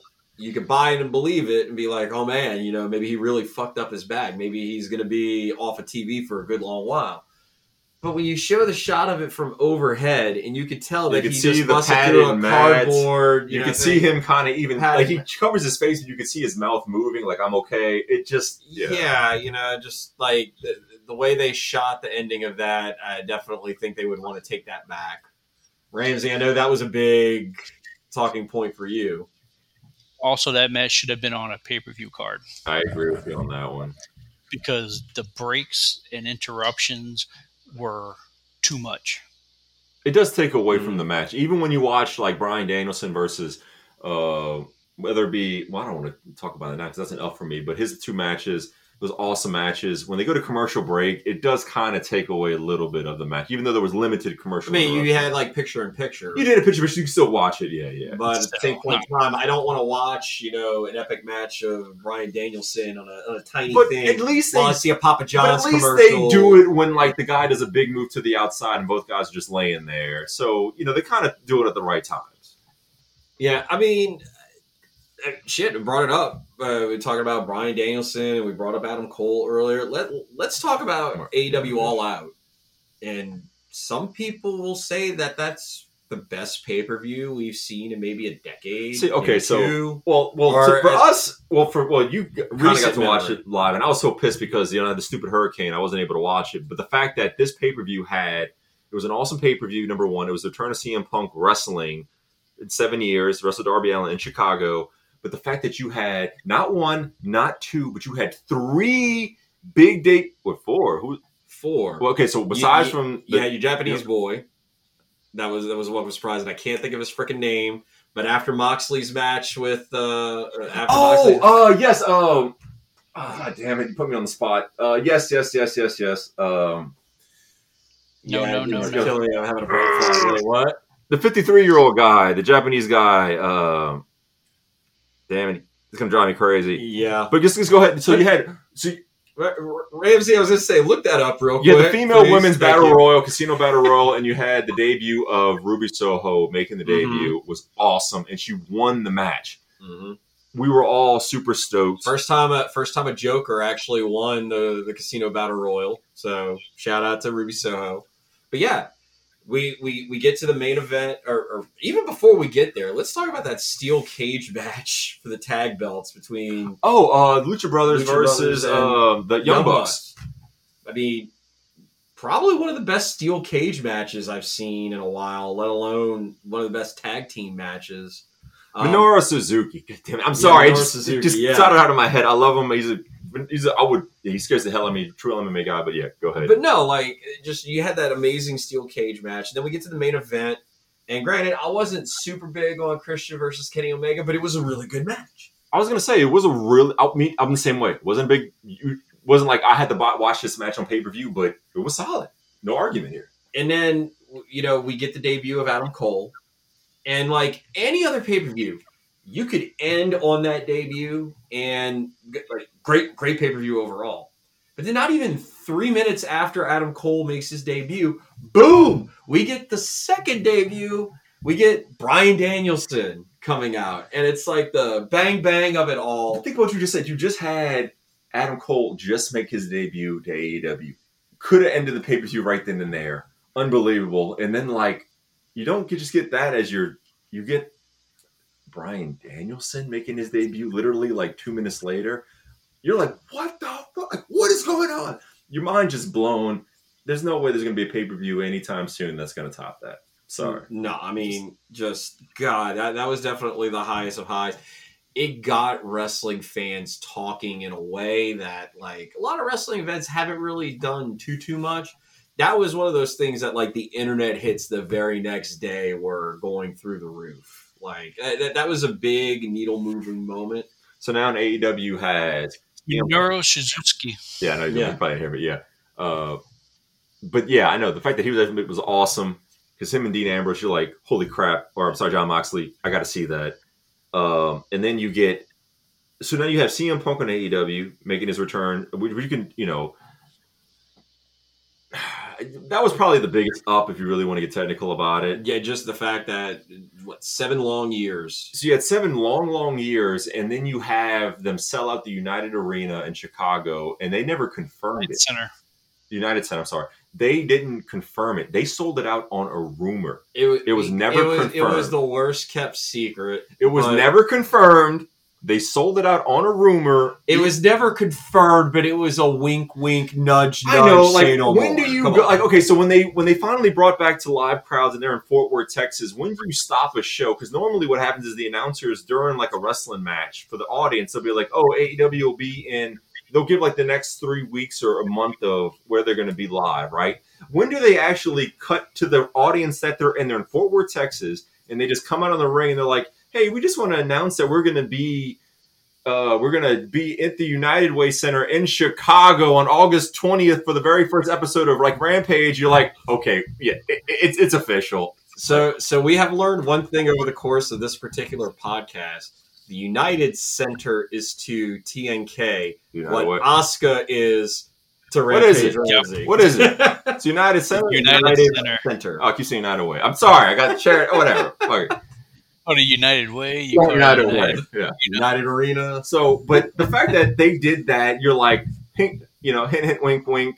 Like, if CM Punk did not show up on August 20th at that arena, the fans were going to go insane. And the fact that they didn't even like fucking wait till the end, they were like, No, we're, we're going to give you what you want right now. we're doing it right now. And the fact that they gave him 20 minutes, Literally, the fact minutes. that they didn't rush it, they didn't, you know, whatever. It was literally he took forever to get to the ring. That you had about a good solid uh, like seven to eight minutes of that. at least. Then they do commercial break, which I think they actually did like picture in picture, or it was a very short, like like thirty or ninety second break, and then they came right back to Yeah, him and they let him just let him talk. And I mean, that's one of the things he's best at is just getting on the Did you stick, have anything? un, uncut, you know, unscripted. Just let him go. It was it was awesome. Now that was a big high. Let me. I want to end AEW on a high, and that was the highest high. But let's just get to another low, and let's just get it over with. The match itself was solid. You had Jon Moxley versus Kenny Omega. You had the no holds bar or It was it was a barbed wire, barbed death wire match. death match. Thank you. Bar, barbed wire exploding ring death death match. Thank you. Uh, the promotion from Japan, they brought that back. And I was excited, but at the same time, when you do all these theatrics, you're like, this usually never goes well. But you're like, okay, we're in America. We have some money. Maybe it'll go well. The match itself It was decent. was good. Yeah. I mean, it wasn't great. I agree. It, it wasn't. It wasn't bad. I mean, it was good. It's that. It, it's that last moments that were just. Uh, and it, you want to talk about like. Uh, it, it, it was this moment that people were like, "Man, like AEW is just this is some fucking WCW shit here." Like, you know, this is some cheap rated whatever. And I know that they tried to play it off the next day by being like, you know, Jon Moxley being like, "Oh, Oh. Kenny Omega, leave it to Kenny gonna say. Omega to build an exploding ring and it not do shit, you know, whatever." But it, it was just bad. But it was a pay per view, and it was the ending of a pay per view you paid for. And when you finally saw the ending, you're like exploding death ring, you know, and there's Yeah, just sparklers. going off. And then you have like You Eddie- have Eddie Kingston, Thank who you. was feuding with Jon Moxley up to this point, come out there, throw himself over Jon Moxley to protect him. and then you just got then- sparklers going off. and then and going, and then it looks like Eddie Kingston's having a fucking seizure in the ring. Now, if I will save face and give you one somewhat part that made me laugh due to that fuck up was the fact that Don Callis and Kenny Omega, Kenny Omega was like, 69 me, Don! 69 me! that did make me laugh because they were making fun of Kingston, like laying over Jon Moxley's body. Like, that was comical, but yeah, they fucked that up. But again, you know, it, Dude, look. Speaking of Eddie Kingston, though, dude, you're talking about a plus. Keep, go ahead. yeah, no, just dude, just the evolution of him, just like everything from that article uh, that he wrote that really like delved into his love of the business and why he does what he does, Yeah. and, and what his upbringing was like or his path to get to AEW. Um, just the quality of his work on the mic. I think his in ring work has improved drastically from when he first debuted in AEW. Just everything from Eddie Kingston for me this year has been a massive plus. Um, other other guys that I think kind of like turned their character around or definitely improved as the year went on. Miro, um, from his debut as the best man was a weird debut, but to yeah, to then the whole redeemer gimmick and character. Once he won the TNT championship and had his run with it, I felt like it brought a little more legitimacy to that belt. It made it a bigger deal when Sammy Guevara ended up taking the belt off of him. I thought it was too soon to take the belt off. I thought it was too soon, yes. I love that belt, by the way. I'm not the biggest Miro fan, but I did like him as the TNT champion for that long period of time. But again, like I was touching on a couple episodes, you know, like the TNT title isn't meant for a long reigns, but I Mhm. thought Miro did do. I'll give him that. I thought he did a really good job as the champion. Like, who could beat this guy? He whipped Darby Allin. I didn't say he whipped his ass, but he beat Darby Allin for it. If you beat Darby Allin for a belt, you fucking, you know, you earned it. You want to say something? I think that like what he did with the TNT belt, like he brought more like um, brute force with it, Yeah. Mm. but still to the end, I think what Darby Allin did with that belt, defending it every week, Mhm. was something that I wish they, you know, they just bring that back and start doing. Which obviously they're not going to because Cody's not going to fight every week. See, I'm not. I'm. I'm. I, I agree with you, and I don't agree with you. I don't like it being defended every week, but every you know, like other week or whatever. Cody is doing the weekly thing, by the way. Hold on. So, here's the thing about that. Technically, that's kind of like a TV championship. I don't want to see that defended in a pay per view. It needs to be. I want to see it defended weekly or every other weekly, Yeah, bi-weekly on on TV. But no, I agree with you on that one. Mhm. what Darby Allin did with it and the level of competition he did with it, uh, you know, you think you think Miro brought uh, legitimacy to it. I think Darby already had it when he was defending it every week. To me, it was like like that, and the Sammy Guerrero and and you know now it's just you know it. I think it, it belongs on Cody. I like it on Cody, and you know we'll see where it goes. especially if we end up getting a Cody heel turn.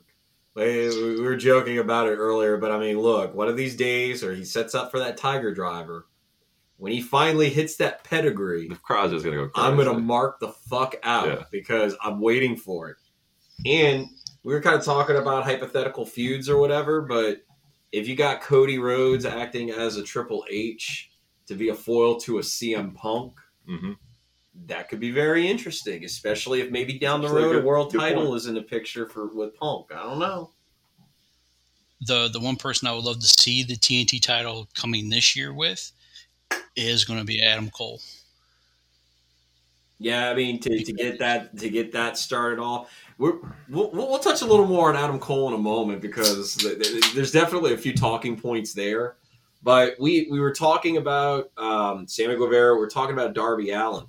Let's just talk about the four pillars. No, uh, Um, I agree. and and granted they were on the they were on the rise in 2020 or like going um, towards the end of 2020 into 2021 but i mean the four pillars these four young guys that were maybe sitting there um, when aew first started and you're like okay these are names i'm maybe not familiar with but you know aew thinks they're a big deal let's see what happens and man have they really jumped off in 2021.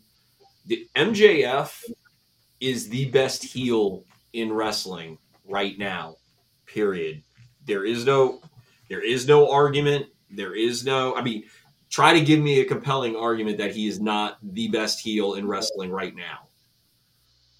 Ramsey, you- Roman you kind of, you kind of, you kind of, you kind of raised an eyebrow well, when I said that. I'm going to say this real quick, and Ramsey, might Roman go ahead, Ra- Ramsey. What you got? Yeah, it's kind of hard for me to say this, but Roman Reigns. He's better than Roman Reigns.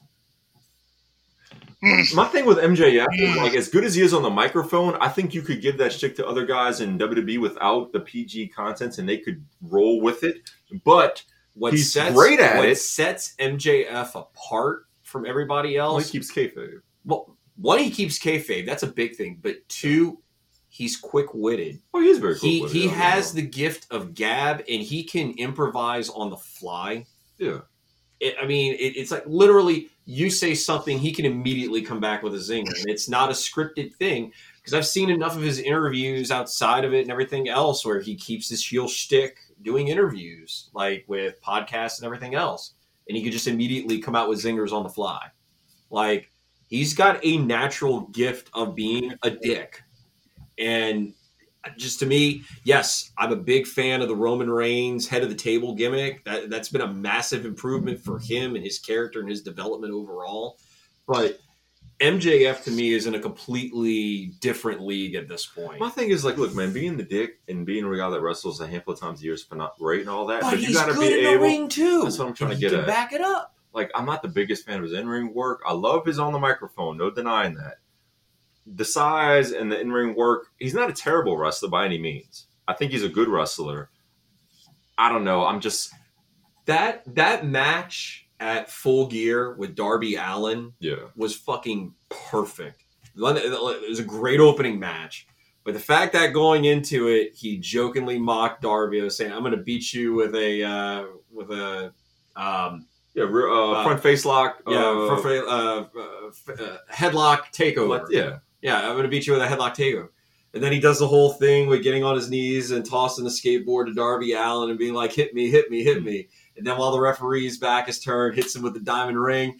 And then while the referee is looking, gets him in a headlock, does the takeover, gets the one, two, three. Okay. Fucking loved it, man. But yeah, it's such a look. I love look MJF. All there's yeah, absolutely a plus for this year and with moving forward. And then you have yeah, you know Darby Allin with Sting. Darby Allin's been just a beast. He's back able to wrestle CM Punk in Chicago. He just he was TNT champion. Well, maybe it was I think he was TNT champion earlier in the, the year. beginning of the Yeah, year. Okay. I thought he might have lost in December of last year, but just him overall, one of your bright future cornerstones. And then, you know, let's just touch on Jungle Boy. And shout, well, I was gonna say, shout out to Sting too. Like WWE had him for what two years, didn't know what the fuck to do with him. You bring him in as a mentor for Darby Allin, and That's not true. That's not true. what? They had plans. They had plans for him, but of course, stupid Seth Rollins, who likes to hurt people, injured Sting The rumor because Sting was was- supposed to be champion that night. Sting was supposed to be the champion that night, is the rumor, and then he got hurt, and they were There like, was plan. "Call on the fly, give it." Was So, plans. so how so how is Sting able to wrestle in AEW and not in WWE? So he never wrestled singles Same match. reason why. Go ahead, Brandon. I'm sorry. Same, same way why, why for a couple years uh, Daniel Bryan didn't wrestle. Same same reason why Edge couldn't wrestle. Why is why is right now um, Paige not wrestling? They're over protective with their talent with on on medical conditions. yeah, no, I mean, it, it, it- again, They're all sensitive. That's why Brandon. That's why Daniel Bryan went out of the WWE. That's why a lot of their talent wants to leave because hey, you're going to get hurt. You're going to go. You know. Yeah, they were because Daniel Bryan was cleared to wrestle, but WWE doctors wouldn't clear him for the longest time. To Ramsey's point, well, yeah, but yeah, but no. Uh, Sting wrestles occasionally in tag team matches with Darby Allin. Uh, this past week on Rampage, you know, they wrestled Max Caster and I can't think of the guy's name, but the tag team match. They also The wrestled Billy Gunn. The claim, thank you. love the acclaim. Uh, me too. They are. That is a plus. I do like the whole gimmick. That is cool. Um, they wrestled Billy Gunn and his sons uh, not that long ago. So I like the dichotomy of having like Sting, Darby Allin, mentor, you know, the future, and then you know Jungle Boy winning the Mm. Casino uh, Royal Bat, uh, Battle Royal. Battle Royal, and you know he got to have a shot against Kenny Omega. Didn't need to win it, but they're pushing, and he hasn't won a title yet. But he's on his way. MJF hasn't won a title yet, but he's won the three, the three-time three winner time of the Diamond the Ring. diamond ring. Yes, And you know what? If they just like, if that's his gimmick that he just wins it every year, like I'm fine It's with that. Just, just, just let belt. just let him win it. Let him be a five time champion, and then And they then, you retire know, that that gimmick. But and then with uh, Sammy Guevara winning the belt, you know, it kind of and as your pillar. I wasn't totally the biggest when he beat Miro. I thought it was too early, but I am a Sammy Guevara fan because I like the fact that they're pushing their young talent. going back to Jungle Boy, just the fact that he can do it both as a singles and as a tag team, because I am so over on uh, the Jurassic Express, Dude. and I really think it is only a matter of time before they win the tag belts. I thought they should have won the belts before the Lucha Brothers in the sense that because they were hotter. Like the Lucha Brothers Mhm. are a better tag team, and I love the Lucha Brothers, but they had kind of lost steam with their injuries and kind of back and forth. They should have won the belts long ago, but with the injuries, at that moment when they won it, I thought Jurassic Express was more over. They should have won it to me, but Look, all this talk too about tag teams. Let's just talk about a massive up and that tag team wrestling is alive and thriving in AEW. yes, They embrace it. and you have a lot of really good tag teams that are there. Whereas WWE, for whatever reason, feels like they can get by with just two tag teams, maybe three. Yeah, I mean, literally. And just think, just think that it just got even better because now with Kyle O'Reilly there, I just Yeah. you got undisputed with the elite. You don't know what's going to happen with that. That's something to look forward to in 2022. and to your and, and- and to your point, because I told you we talk about Adam Cole later. I do love this whole thing that they're setting up with the possibility of infighting within the elite. Yeah. The fact that they did kind of carry over the WWE, the NXT storyline between Adam Cole and Kyle O'Reilly. They did kind of touch on that. Yes. Yeah, you know, the the fact that, you know, it's going to be an interesting dynamic, especially if Adam Cole does win a belt soon, like if he does, say, become TNT champion or something like that. And then Kenny Omega comes back. And now the two of them are vying for, you know, it's a power struggle of who's going to lead the elite. And then we have a break off of like the Golden Elite versus the Undisputed Era. Like, there, there's a lot of juicy potential storylines in the pipeline Oh, I'd love to see the elite versus the undisputed era. Oh, that gives me goosebumps. I got I got somebody that's about to come into AEW that I would love to see a tag team with. Is how about Johnny Gar- Johnny Gargano and Daniel and Bryan Danielson joint team up to take on the Elite and the uh, uh, Undisputed Era. That would be good, but I gotta be I gotta be honest too. I love this heel Daniel Bryan, Me too. and I love and I love the heel Gargano that we got over I the did- last like it, year or so. Like, love that. I would love to see that tag team dynamic with the two of them working as heels as opposed to them coming in as baby faces. But You don't have to be baby faces. Heel versus heel versus heel. it could work. That's the thing. Like, you don't want to like a embarrassment of riches. Like, you bring Gargano in. It's kind of like Daniel Bryan. I mean, I'm sorry, uh, Bryan Danielson and Johnny Gargano are kind of to me like same wrestler and styles. They're so good. It's just I'd love to see them wrestle together or work together. To Ramsey's point, but Yeah, I mean, you, I mean, you know, it's coming. You know, it's not the the best kept secret. It, it's he's coming. If Um, it, Hmm. If anything, I would I would say if there if there's two kind of negatives to the AEW product overall, or, or just things that they need to improve on going into 2022, coming into the new year. Um, one would be storylines that drag on and then go nowhere. That that that's one thing. I mean, storytelling has been a massive plus. Mhm. But for instance, everything that went on with Matt Hardy and Orange Cassidy, eh. Frankie Kazarian, the Elite Hunter, you know, like that was a big thing um, towards the end of the summer. Frankie Kazarian, like coming out and trying to take out the Elite members I- one by one, and then he just disappears. It made sense when they had the Good Brothers and the Young Bucks and Kenny Omega, five of them against these teams. They needed an extra person to help. That's hence that's where Frankie Kazarian came in. And then when the Good Brothers went away or no longer with Impact, I'm sorry, with uh, AEW, they went back to Impact. And then Kenny Omega gone, you don't really need Frankie Kazarian. So that to me, I he get. was kind of gone before Kenny Omega left. uh, now with the Matt Hardy and his uh, his uh, stable Yeah, the Money Inc. or whatever you want to call it. is uh, Money Matt or uh, Yeah, something money, Matt, Yeah. the Hardy, the Hardy, uh, uh, Hardy family. family office.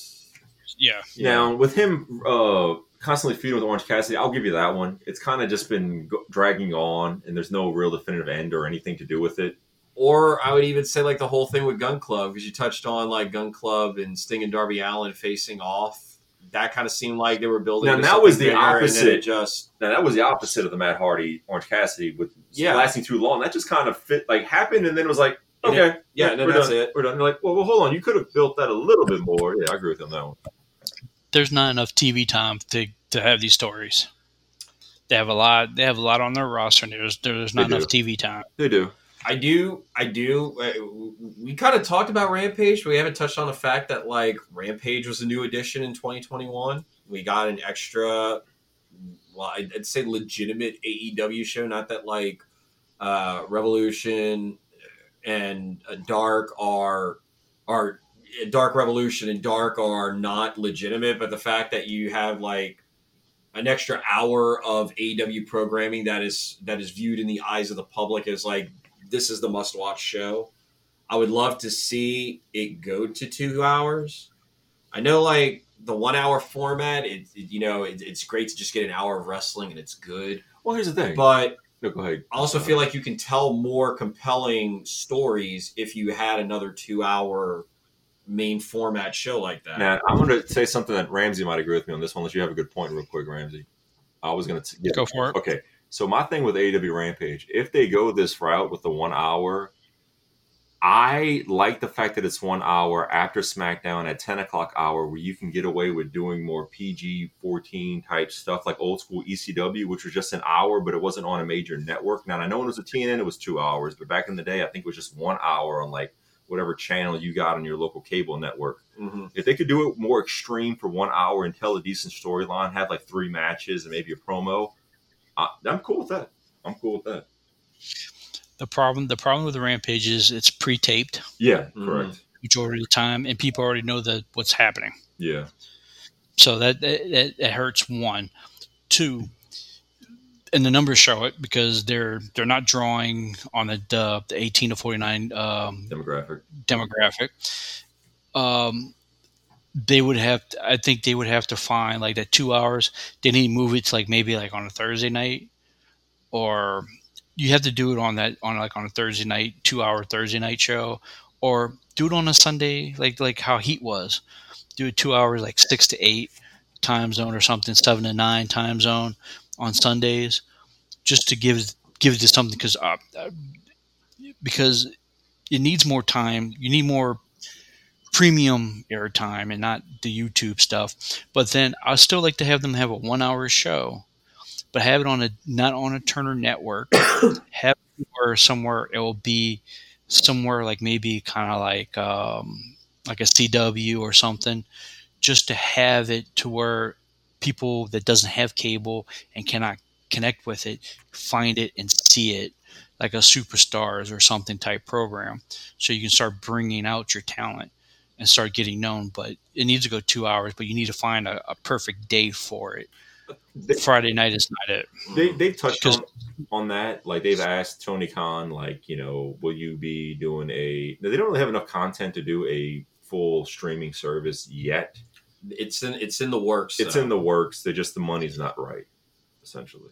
the money's not right but they have the content because monday it's two hours on youtube Yeah. tuesday's two hours on youtube two hours on on wednesday and then one hour on friday on friday you have the content you just you know i think right now their their ratings are not there yet and that's the one we can something to bring bring up to is that this year they went up on on the on uh, viewership but they're still down from the first year in the first year they were only they were only in the first year only in operation from october to december Mhm. Yeah, they debuted in December. They had a total of 923,000 viewers. In 2020, it went down to 808 viewers, and this year went back up to 888 viewers. They did more viewership in the first year in a couple months, and they just have not been gaining ground. And that's the thing. Like it's it it's it it, it grew rapidly after August and with all the big debuts, and you get now the the name WWE people on the roster, and now the viewership is going up and up and up up a little bit, but they still haven't gradually grown their audience to get like an online content Well, streaming service. Well, I think the big thing, and I think I think what will ultimately help those numbers in the long run is yes, you have these big debuts and you have these big names that are coming. It's a matter of finding where they fit in the landscape and then letting them go from there. Because it's kind of one of those things that's like, oh shit, Adam Cole debuts. He should be in the main event picture. Oh shit, Bryan Danielson debuts. He should be in the main event picture. CM Punk debuts. And that was like one of the big, um, or some fanboys had a big problem with how CM Punk has been booked this year because he's not in any big main event feuds. It's like we expect all these big names to come in and then immediately be in the main event picture. It's like now that we have these names here, we need to see how everything shakes out, where they fit in the landscape, and then let the storytelling that comes of it dictate where we go from here. If there's if there's one big strength, I think going into 2022 is that it, what I love about AEW as a whole is just the majority of the booking. It's open ended in that you really don't know where the story is going to go. And if you have a weekly episodic television show, you want me to be tuned into next week to see what's going to happen. Just the fact that I don't know um, how this match uh, this coming Wednesday on Dynamite could play out between Kenny Omega or between uh, Adam, Adam Page, and, and Bryan, Bryan Danielson. Danielson. Now that we have judges involved, I, I don't know what's going to happen. I don't know so, what the fallout's going to be. So as much as we rag on how Raw is too long with three hours, yeah. I think I think um, Dynamite should be three hours because they need no, they need it. I think that's one program. That's one. That's one organization that needs that three hours because they have all that talent, and you can't put all that talent on TV, and they don't have like a humped and something shows in the network to show everything. See, WWE has network; they can put other shows that, which they don't.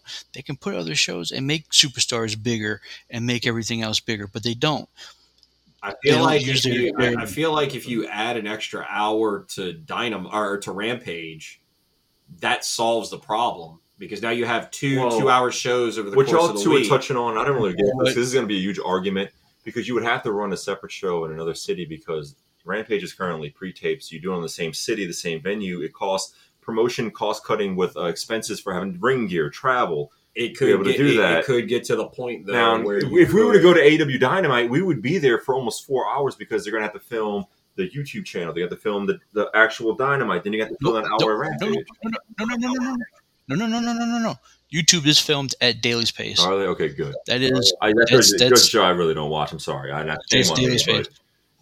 Now, now, if, let's say let's say if you're if AEW smart and you and you book a town for a two night Wednesday Thursday, and then you have it record, you can record or you can have your live broadcast Wednesday and Thursday. Yes, but sitting there recording all your stuff on on one day, hey guys, we learned what, how that did not work out for the WWE in, in the nineties. I don't know, man, because like if you were to like record it, it's better because like you can't go to another place live. You have to rent Kurt, the venue, and it's a lot of fees. We're now in the age of internet. Yeah. Everyone knows what happens. If you knew what happened on on Rampage before you watched it on Friday, are you still going to watch it? If it's something worth watching, sure, yeah. I mean, for the most part, probably for the most part, it's to its detriment. I'll give you that one. But if it's worth watching, yeah, I'll watch it. You, I'm gonna tune in regardless. But if, if, you give me like, if you give me a CM Punk versus uh, Sonny Kiss, am I am I gonna watch that? no. If you give no. me a if you give me a CM Punk versus Darby Allin that's been taped, yeah, I'm gonna watch that. What doesn't need Darby Allin? It could just be another young talent that I like. Especially with Rampage, and I will say this: sometimes with Rampage, I feel like they throw a match in there is kind of like a blow off thing. Like it's a pairing I don't really want to see, but I'm watching for the main event. And I'm watching for maybe the opening match, so I guess I got to stick around and. Watch You're not going to watch too. for Hook. You're not going to pay attention so, for Hook. Oh no, I'll uh, watch. You're going to watch for Hook. I'll watch for fucking Hook. Sorry, don't even start on Hook. Uh, oh, so here, here's the thing too though if you go look at the rampages ratings and and everything when they're live ratings are up True. when it's taped ratings are low i think it's because it's on a friday night most people go out and it's after it's at a later time where more people are out and about like the demographic that watch it might be out at a bar or with their on a date night it's on a friday the night live shows the live shows are high yeah tape shows are low because not just like you but there's other people like me if I find out the result, I'm not watching. Which I already oh, know what's no, happening. No, if it's a good match, I'll watch. Shit, I disagree with that, but I do. I agree with you for the most part. But well, well, again, I'm not watching on YouTube. It's like Tim but I'm not watching the whole card. It's like, oh, if CM Punk is, wrestling like a no-name wrestler or a wrestler that's very low on the card, I, I know the result. CM Punk wins. Why am I going to watch that? Yeah, but if you give me a taped match of like a Darby CM, and it's like, oh, it went 20 minutes and it was a good match. I'll actually watch the recording and see. Even though I know the result, I'll sit and watch it. Yeah. You know, because I'm if not it's watching that. I'm not wrestling, I'm gonna watch it. I'm recording no matter what, and I'm going to tune in regardless. And I'm going to sit there and watch it start to finish. No, I'm going to fast forward most of it. But if it's something intriguing, yeah, by all means, yeah, I'll watch. it. Shut up, man. But that's the point. It, the ratings are not there. But But yeah, I feel like but I think that's more like I said to the Friday night people going out. But again, to to the point, I feel like if you make Rampage a two hour show and you do it live, so okay, so adding Yeah. two hours to a tape show doesn't work. But if you make it a two hour live show, I feel like you don't need to add a third hour to Dynamite. You have two you, you have two two hour shows to tell compelling stories. You know, th- another way they could do that too is Rampage will be always in Jacksonville, and it will always be Ed Daily's place, and then you put a third hour on a um on a on Dynamite on the traveling show. Mm-hmm. Like I said, that that solves your one. That solves your your traveling expenses, and two, that's your home Right. base, so you're, you're getting it for Well, I want to touch on what you were saying earlier about like you know you're signing these WWE talents. You can't automatically put them over as champions because then it's like me watching WW, WCW when like they had like Hogan, Macho Man. It feels like oh Right. you're only getting former WWE stars over. What about your talent? Like that's kind of how I feel. Let it play out. well, right. Well, They'll yeah, have no, their as I say, time. Just let it You get, unfold. but you also have to you also have to set the board. yeah, exactly. and you you, you have to like all right this is where this person clearly fits in right now Yeah, and this is where we're going to be they'll have their let moments. They'll have their moments. yeah So, so on that note, for on how you said about about how WCW, how it went and they put Macho Man Hogan and like that. So that heavyweight belt has been in play for over 50 years at, and by 1994. We're looking at an AEW championship that's only been three years old. So yeah, you want you want to put your Trust me, man. elite If person, people out there, because it makes it legit. Because just reconcile. Because look, at the end of the day, they have 888 followers. You need the two million that's that's watching SmackDown every night to come over, and what what you need that is those people who know those people that's coming from WWE that got released to come over and watch them. And if you put a belt on them, you might start getting that overflow. yeah, I just think well, i do it- agree and disagree at the same time. It's one of the one of the other things because i've talked about how the a lot of the storytelling has been a strength but if there's one thing i would like to see them improve upon as far as like from a storytelling aspect or another thing that they need to kind of improve on is that too many times you have like interruptions with backstage segments like whether it be an interview or something like that. You have interruptions like that then kickstarting a feud. I feel like there's better ways that we can maybe start some of these feuds. Uh, so that's maybe one thing to kind of improve at least the mechanism of creating a feud. But overall the storytelling in aew has been one of its biggest strengths. And that's something that compared to WWE, they're leaps and bounds ahead of them. Just you have so many talented wrestlers and so many compelling stories to tell. Again, if you want to get me invested and keep me watching on a week to week basis, I am more I prioritize watching AEW now because I know that at least over the course of what I'm watching, I'm going to be thoroughly entertained. Whereas with watching a SmackDown or a Raw, I find myself having to fast forward through a lot of it because it's like, all right, this is bullshit. This is bullshit. This is bullshit.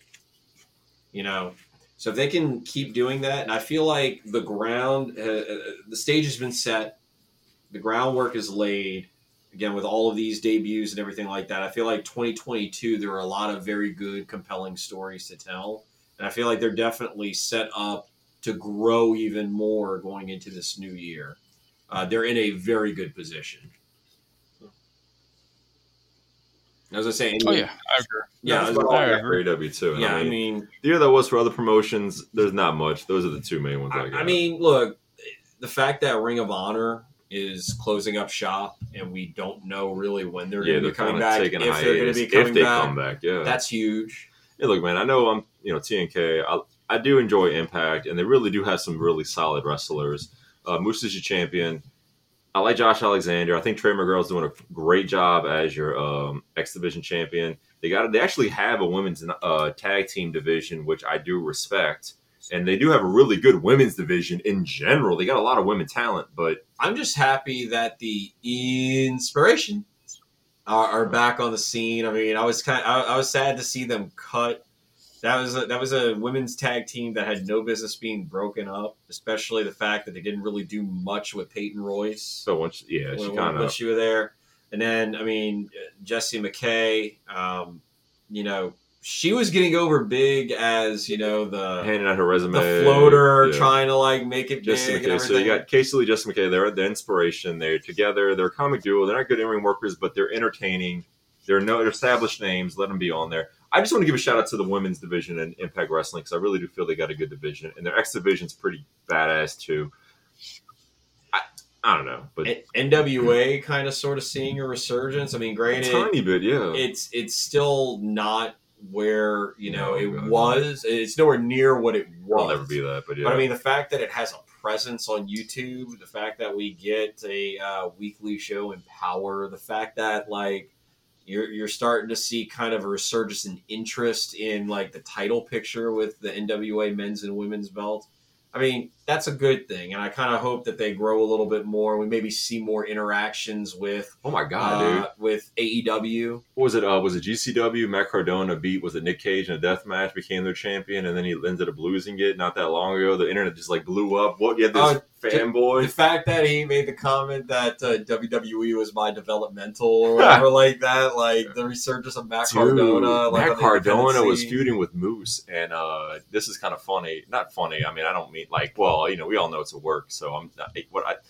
He went to go hit Moose over the head with the chair. Moose ducked, and then he like chair shotted his fiance in the head Chelsea with the steel Green. Chelsea Green. Like you're like His wife now. His they got wife- married. Oh yeah, that's right. And uh, John Morrison made uh, Mr. Cardona his like uh, you know like because I was the whole thing with the Long Island split where like I love that with the whole school Zack Ryder storyline how like his Yeah. dad was a bigger fan of John Morrison than his own Yeah. son. He's kind of still playing that role now and behind the scenes, that it made me laugh. That made the news earlier today. So I'm just trying to give some other ups from other promotions, and I haven't really been following New Japan too much because they're not on Access anymore. That's more Impact. I do enjoy New Japan. I thought it was cool to see Jay White uh, and make their presence kind of on Impact, but Mhm. you know, I, I I don't I'm not able to watch it because I don't subscribe. But they they're still doing kick ass stuff, but it's still their main guys. That I mean, Yeah. I, I feel like the overall quality of New Japan's product has been It's been the same guys, it's- but they put well, on banger it's, it's matches. been affected by the pandemic Yeah. because especially like when Japan would go on lockdown and everything like that. If, if talent couldn't get over or they weren't living full time in Japan, that affected their ability to work there.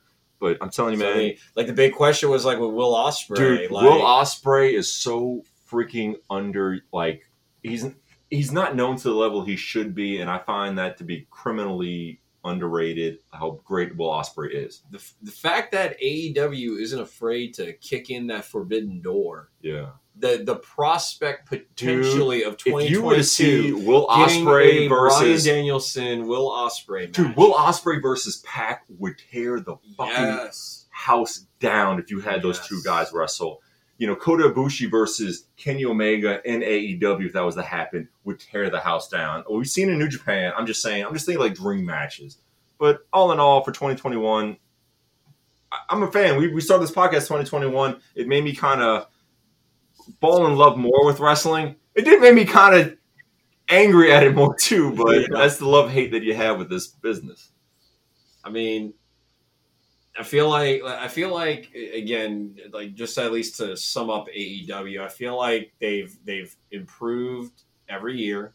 It's it, it, hasn't been there hasn't been a year where we've looked at AEW and been like, seriously, what the fuck is going on? We haven't gone that level yet. I feel like I I feel like that's kind of been a running theme for years now with WWE. Just when you think it's going to get good, it drops off a cliff again, and then it gets good. And it, there's been way too many peaks and valleys Yeah. with WWE, whereas AEW has been on a consistent upward trajectory. I am very curious to see how both companies develop going into this new year. Is WWE going to start seriously viewing AEW as legitimate competition and make moves to kind of improve their product do. because They are. AEW is doing. What's that? They already are. Well, no, they already are, but is it gonna is it gonna translate into a long term commitment thing with WWE? Because WWE will do things where you have high hopes, like what the McMahon's coming out on TV a couple of years ago and saying, "We're giving the power back to the people. We, we are listening to you. We're going to do what you want." And then after about a month, they completely shat on that. I think Vince showed his cojones when the pay per view schedule came out and look at Labor Day and they said there's a big opening date and they said it's going to be either these two dates and we're going to go against AEW's pay per view. Yeah, Ramsey did Yeah. say that. You don't think of them. Yeah. You don't tell me you don't look at as competition, but yet run the same show the same night that they got a show. at the same at the same Yeah. time though okay again at the same time though the big thing is are you going to put compelling tv out on the same night as aew or are you just going to put shit out there and expect that people are going to tune in just because it's? WWE. Like I look at WWE as I look at certain anime. When it's like strictly manga, it's good, but when it's fucking filler that I feel it's more filler lately than it has been manga, I'm not fucking watching. I'm sorry. It's just like most SmackDowns and Raws are just filler. It's just like mm. why it's the same fucking shit over and over. Like who's producing this? I've seen this already. Well, again, we don't need to watch the same two people wrestle for The- six, seven weeks in a in a row. row. Thank you. Yes, you have so much talent, but yet you're only still utilizing the same ten wrestlers per show, or if that. You know, like you don't. I don't need to see the same wrestler week in week out. Give me an attraction. Take them off TV. I want to see something new. Make it compelling. I mean, yo, we don't see CM So- Punk every week on Wrestle. Rampage or, or on Dynamite. We Yeah. don't see. Well, there was a point in time when we were seeing Bryan Danielson wrestling every week, and then they did the smart thing But with this thing with I loved Adam it. Page. They But I it loved well. it too. But the, the fact that it, it gives it more legitimacy when Bryan Danielson's like, you know what? No, no, no, no. Like that, that was maybe my mistake. You're friends with the Dark around. Order. You know what? I'm gonna kick every member of the Dark Order's ass until I get to fight you. Made it compelling, and he beat the Dark Order in different ways every single match. I was compelled to watch. They Yeah. were good matches. But I mean, I think I think you got to look into next in 2022 this year. You got to look in July. Yeah. You got to circle July because July WWE is going to challenge AEW. What are you going to do to combat us? Because they're going to be running two stadium shows. They're going to be running Money in the Bank into a, um, Allegiant Stadium, and then they're going to have SummerSlam at the end of the month at uh, Nissan Stadium in Nashville. So they're they're saying, hey, we're about to put on two big shows, They're doing it in and July. to put SummerSlam. and I will give WWE this. I'm feel I'm digging the Saturday events. mhm. Keep that shit rolling. AEW does it too. They only they, they, they only do it for full gear because you know Tony Khan has said he does, he's not going to go against his own product. He's not going to go against the NFL Oh, 100 percent. On- Yeah, that's right. I forgot about that. in, in the fall. But then again, like but I also love the fact that of, of a Saturday pay per view because again, like I don't want to. Granted, they don't run late, but like if we get together, we hang out, we drink or whatever. We Sunday hang night. out I don't want to be hung over, waking up at five thirty in the morning the next day on Monday. Like I like the fact that I have a Sunday to rest to Yes. recuperate after. I You know. scream that out loud forever. Um, Yeah, but also on the other hand too is you got you got people like me who also do f- you know is do media in, in the fight game and boxing and MMA. That there are sometimes those Saturdays that go to big cards. If if everything would have played out correctly for uh, SummerSlam this year, you know, hey man, do you have a better match? You got a better boxing match than you do in, in the, in the Well, wrestling card Pacquiao, yeah, fought that night. No. yeah. you know if, if if you know the thing is it's it's it's about you know you know where you're stacking up with the other cards and other you know especially in other combat sports. Normally UFC and boxing is Saturdays. And you know if UFC gets back on their on their scale before COVID where it's every weekend or every other weekend you have an event now you're going to be kind of compelling because you know Dana White's not going to sit there and be like oh you know what? They're going to be that night? We're going to be that night, but we're going to put a better card out. You know, it's going to get kind of hard for AEW and WWE to put out those pay per views on Saturdays Yeah, because disagree. I think wrestling fans are gonna be like, we don't really, not, not all of us are MMA fans or boxing fans. MMA, UFC does an event damn near every week, but not every week is it a pay per view. It's usually like a weekly event that could be on regular TV. But here's the thing: but if you're if you're Dana White, if you're Dana White and you say, okay, SummerSlam, like Money in the Bank is going to be on on Yeah, early July. uh, July Fourth weekend, July Fourth weekend. Normally, UFC has a big pay per view card they do. that weekend. They got two big ones, and that's one of them. Yes, and that's normally like a three three championship Yeah. card match. I agree with that. So like you have to think about it. You know, you, you know, if you're in Vegas and you got these, you got the combat fans coming in, you got wrestling fans coming in. It's kind of it's kind of kind of like you know because I'm you're about to see like different things. I was gonna say, um, let's close out Yeah. the. Uh, well, I was gonna say, let's close out the the show with our uh, our 2021 rankings. Um, Yeah, let's just real quick. Yeah, we kind of compiled our uh, top wrestlers on both the men's and women's side. We got a top 10 for the men's and we got a top five for the women's. Um, we have a tie for first place on the men's side with Bryan Danielson and Kenny Omega. Um, I know on my list, I had Bryan's uh, Oh. or, or, or Yeah, you Danielson one and Omega two. TNK, you had Omega one, Danielson two. Watch, I had Danielson. No, three. Danielson Danielson three. three. I had Reigns. But to your point, I will not argue Bryan Danielson being number one. He main evented WrestleMania, and now he's on AEW kicking ass. I'm totally 100% behind. My thing with Kenny Omega was that he was a champion, but you don't have to be champion. It's like your output of work.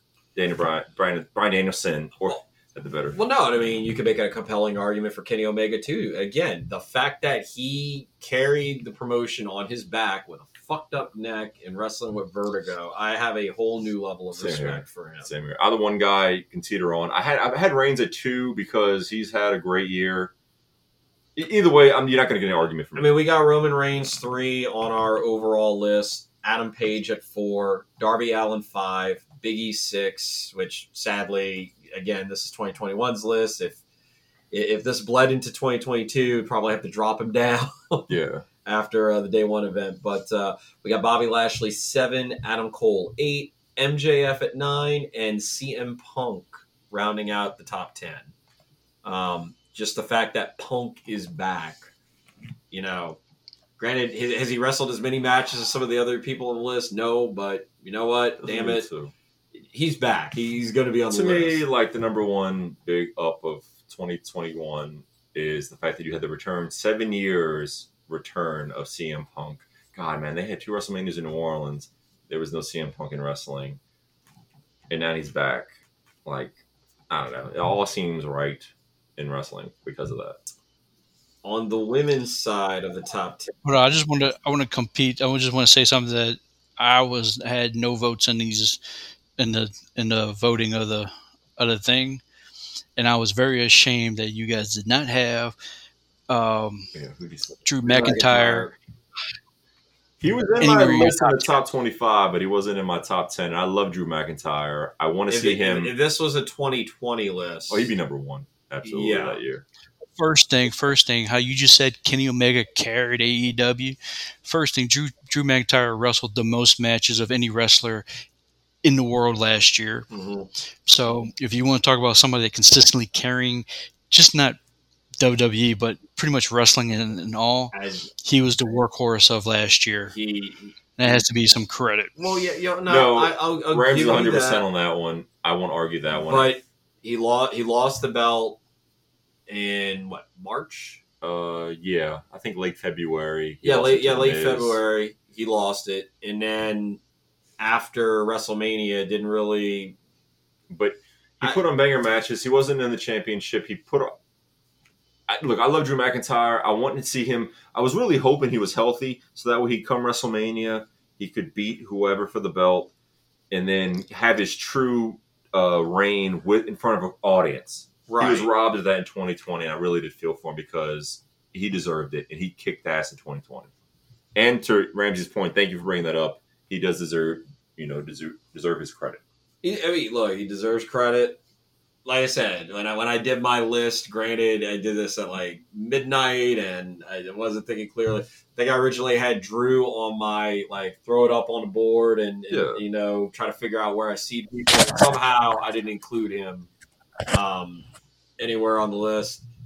If, if if I had to go back and re rank it, I'd probably have him at like eleven or twelve Okay. on my list. But yeah, I, I couldn't I, I- couldn't put him in the top ten with some of the other people I had on my list. But that was that was me. Um, women's side of things, we have Dr. Britt Baker, DMD number one. Yeah. Bianca Belair two, Thunder Rosa three, Charlotte Flair four, and Raquel Gonzalez at five. Um, I'm trying to think who I had in my top five. 'Cause I didn't have Raquel Gonzalez, but I didn't- Ramsey had her, and uh, what she did for NXT. I was an addition I put in. I put that addition in because I th- with your with your women's list, you had one had like nine and the other one had like four. okay. I'm not Um, arguing. and Yeah. and I was just I was like looking in and I know I watch NXT and you guys had nobody in NXT. Adam Cole I- and Johnny I did Gargano. say Io Shirai on my list. Well, because we didn't do a PWI list where we did a separate list for men and women. We literally were like, these are top 25 yeah, wrestlers. of uh, Randy had tag teams. I didn't. And I kind of was like, damn it, I didn't think about that. But yeah, Kurt Yeah. had international stars in there, and I didn't. So But like I said, when I was like looking at the list of the women, and I was like looking at the list, and I was like, there's a lot of there was a lot of misses and everything, and Deonna Purrazzo should be in the top five, but she's not in she was in the two main companies. Out. No, I, I can I can understand that. Unfortunately, Uh, we, we will we will have a better system going forward when we do our We'll try to make it 2022 year. we'll just do top five men, women, tag teams. Well, well, no, Yes. no, we can do. Yeah. we, we we can keep the same format. It's just we will know that there is going to be a separate men's and women's list, and we could even throw top five tag teams into that mix. You know, like Yeah, do again, Do uh, learning learning curve to this. Exactly, All we're right, we, learning. the the the the Raging Marks top list for 2022 will be drastically different when we get there. So, yeah. but uh, no, I, Well, we'll have our first quarter. We'll have, we'll have our first quarter top five, and then I'm our second quarter top five, and we'll dress. We'll. I have a system I have in my mind that we're going to do. So I was gonna say over overall, uh, Ramsey. Any closing thoughts you want to throw in? I think it's been um, the last part of this year has been a two twofold. I know in the beginning of the year it's been really hard, especially with all the releases and everything going on with WWE. The second part of the year, it's I think it's since Brock returned has been an uptick because now you have the exciting Brock is back, and no matter what AEW does, I think the Brock Lesnar is something they cannot touch and they cannot come compete with. And I think WWE finds out. I think that's why they put the title on him last night. I mean Saturday night. And I believe that AEW needs to grow their audience, but to grow their audience, they need to do something because it's not growing as what they thought they were going to be growing. So as great as AEW has been this year, I'm still a little concerned that the audience has not grown after three years. I don't, Mm. I don't want to continue to keep talking about this all night, but I understand Ramsey's point. I just think you- you're not touching the return of CM Punk. I just think that in seven years layoff, he comes back. They had an uptick in uh, ratings to 1.2, but they've been pretty stagnant. But I think that's more to do with the current the current way wrestling is. You know, there's so much television, so many apps. It's hard to get people to watch something you know, as big as what it was in its heyday. You're not going to get those ratings anymore. I'm sorry, you're just not. But you hope maybe you can get an uptick to up 1.2, 1.5. I think you could do that. You know, Let him let let CM Punk win the title in Chicago, and let's see the way ratings. you'll get a you'll get uptick you'll get uptick in ratings for like a week or two or maybe a month, but then it'll go back to being what it was. I think that's just me. But uh, but no, I think 2021 was a good year progression for AEW for sure. WWE up and down. SummerSlam gave me a lot of high hopes with the return of Becky and return of Brock. I think what we saw this past weekend with uh, day one, I'm, I'm intrigued. It didn't go necessarily go the way we thought, so that was you know to the detriment of what working with the circumstances that they had. Roman had COVID. You need to plug in a new plan, so it was a big surprise. I like that. We'll see. Let's just see what happens. Yeah, look, it, again, if WWE can give me more compelling storytelling, if they can keep me guessing, then that will win me over in the long run. I'm getting more of that with the other brand. I'm getting more of that with AEW, and that's why, like, again, you know, I I only have so many hours a week that I can commit to watching wrestling. Yeah. I'm gonna prioritize watching AEW over WWE. And they need to factor that into it. Yeah, so. and, and WWE needs to get me, like I said, they need to get me invested on a weekly basis where I'm like, okay, I have to see what's going to happen, you know? Um, so, so, I mean, like I said, if WWE can do that, you know, in 2022, then it'll be great for business all around, you know? I got a I got a question. Hmm. This is my here's a conspiracy theory for you. Does Roman Reigns have COVID? Does he? I, I actually brought that up to uh, Randy earlier. I was like, does he really have it, or is that just a you know An hint, hink, wink, wink? We ran out of ideas. We don't want to do this match right now. We just did it in Crown Jewel to save it for later. Let's input Lesnar because Raw re- needs ratings. Let's just insert Lesnar. That'll give Raw ratings, and we can push the Roman Reigns. I'm with you, Ramsey. I don't know. We'll see. Side note: Are, are we gonna are we are we on the road to unifying the belts? I think so. I hope so. Because I mean, like legit, so. you could still do separate brands, but if you have one champion that's interacting on both shows, or maybe you have Roman hanging out on Raw for a few weeks, working on a few there, and then he's over on SmackDown for a few weeks, working on a few there. Like you can do that. You It know? gives the it gives the Intercontinental and the United States Championship more prominence. It uplifts those belts because now you have to. That's the way they initially did with the Undisputed Belt. One month it was Raw, the other month it was SmackDown, or whatever. Every other month or two or three months it was a different brand. I wish they would go back to that. That way it gives the belt way more prestige when you actually win it. So I don't know. We'll see. I don't think they will, but I think I think they, they are looking to do champion versus champion. Whether or not it's for the unification, we'll see. I mean, I, I just feel like it would it, it would it would help the brand split still be a good relevant thing. Yeah, Like you could still have the brand split and have one champion. Yeah. And and again, you don't necessarily need to see the champion on the show every single week. I agree with you. I, or I don't need, uh, you know, like if, if he's hanging out on Raw over here and he's got a good program with one person over here where we can really put a spotlight on somebody that's challenging. Yeah. And then we go back over here to SmackDown and, and, you know, he's building a good program there. Meanwhile, we're cultivating other people to the forefront over here while the champion's doing his thing on the other show. Yeah, Like, again, it just, it helps build up more wrestlers or like get them better prepared to be in that main event picture instead of all of a sudden like, oh, I want a fluke match and now I'm going to be in the event picture. I agree. With that. Yeah, I agree. With that. So that's what I got for my closing thoughts. So I think we're good. I think we're ready to wrap up. Ramsey, what we got on uh, on the table for next week? What's next week's podcast going to be? I think it's heels. I don't know. No, we can do that. I'm, I'm totally. I will say- No, everything.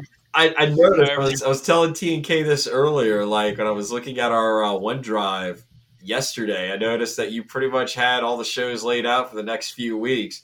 We checked it right before we started recording. I was like, "Where did all the folders go? They're all gone."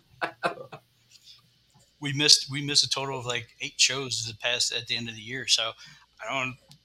We have backlogs, but then we I got also I got two backlog episodes we can always put out. I should have put one out earlier this year. That's on me, but yeah. But I mean, like we have like other topics that we we table then uh, put up for next year. So right now, I'm gonna relook at the schedule. I'm gonna look at things, but there's one show that we've been putting off. Putting off is the heels. We did it when we first started, and in our old uh, So you know what's funny? old Even though uh, we podcast. to Ramsey saying we did do a heel show, I don't remember any of it. So we, I'm totally down. I got one for you. I got one for you. I don't have the I don't have the audio. I don't know what happened to it. Uh, I'm. I probably don't have it either. I have to check my computer drive. No. We'll see. So I don't know. It was on. We did it. It was one of the first on the phones. Oh, that's right. Yeah. Mm. See, that's like how long ago it was. God, we haven't even done the show for a year, but it feels like we're doing it for two years. Yep. Okay, I'm down Yeah, with it. Dude, we were we were So I got- very I green back then. I gotta look at some hard drives and see if I can find it, Okay. and then listen to it maybe. But uh, we're just gonna redo, redo our our top heels, and I'll, I'm gonna figure something Yeah, out. we'll It might do be a either little top, we do top ten heels all time. We'll give our top whatever ten seems reasonable, or and we'll just discuss. No, we're gonna we're, we're gonna play a little game. Okay, I'm cool with that too. Or I was gonna say those are some of my favorite episodes when Ramsey comes out with a fun little game. So no, I'm looking I'm not to gonna it. lie, I really do enjoy them too. So yeah, We're, we're, I'm gonna come up with a game. you know No, what? we'll- The games would be. Well, we'll talk about this off the air, but yeah, let's let's do that. I'm cool with that. Well, wait, but riddle me this though: Are you going to be back in New Orleans? Uh, Next, you said the 15th, so it wouldn't be next week. We'll see. I won't be next week. I'll be there for our. I, so The 17th will be in town. the 17th, we will sit down and we're actually going to commentate our version of. We're going to do our version commentate of the '92 Royal Rumble. Ooh, I like that. 30 years. yes, I really like that. You want to just sit down and do a watch along, or just discuss it? We're just going to do the. We're just going to. We're going to have it on and we're going to be Yeah, it's about watching. an hour long Yeah. match. I'm cool with that. Do a little watch along. I dig it. I dig it. 90, oh, ah, 1992. That's one of the better Royal Rumbles. Oh yeah, Yep. yeah, cool. I know. Sign I'm me up for that. and and then the next the next week we'll do our Ultimate Royal Rumble. So next week, you you want to say that for the week after 92, or do you want to do that next week? So No, that's going to be the after Okay. 92. and then the week after gonna that, do will heels. 92 Rumble. And then the week after that, we'll do all. Okay. hmm Okay. Awesome. Let's do it. Boom. All right. Well, you want to sign off? I guess. like we could talk. So Yeah, I was gonna say. I, I feel like we've what been doing three hours of uh, of a podcast yet again. We always say we're gonna shorten these things, and we never do. hey, man, we hadn't been on for a while, so I'm just glad to talk to you guys. Yeah, I was gonna say we had a lot of pent up nerding out we had to do, so never a dull time. Uh, thank y'all for sitting here and listening to us uh, rage ramble. on, man, ramble on. But uh, we appreciate y'all listening. We love doing this show. Thank you for sticking around with us. Uh, Ravishing Randy signing off. Total non top or TNK. Let's You don't even know your name, man. Total outside uh, Kirk. I it's know I was almost gonna- midnight. I was almost say Total It's outside almost Kirk. Yeah. So.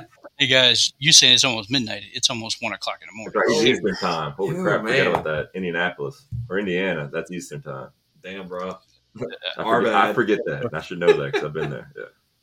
Or from a nice chilly, what's temperature right now? Twenty-two degrees from Indianapolis. Pretty Brisk. cool. Rampage is going to warm up. All right, y'all. That'll uh, that'll That'll do it. That'll do it. So see y'all next week, guys. Deuces.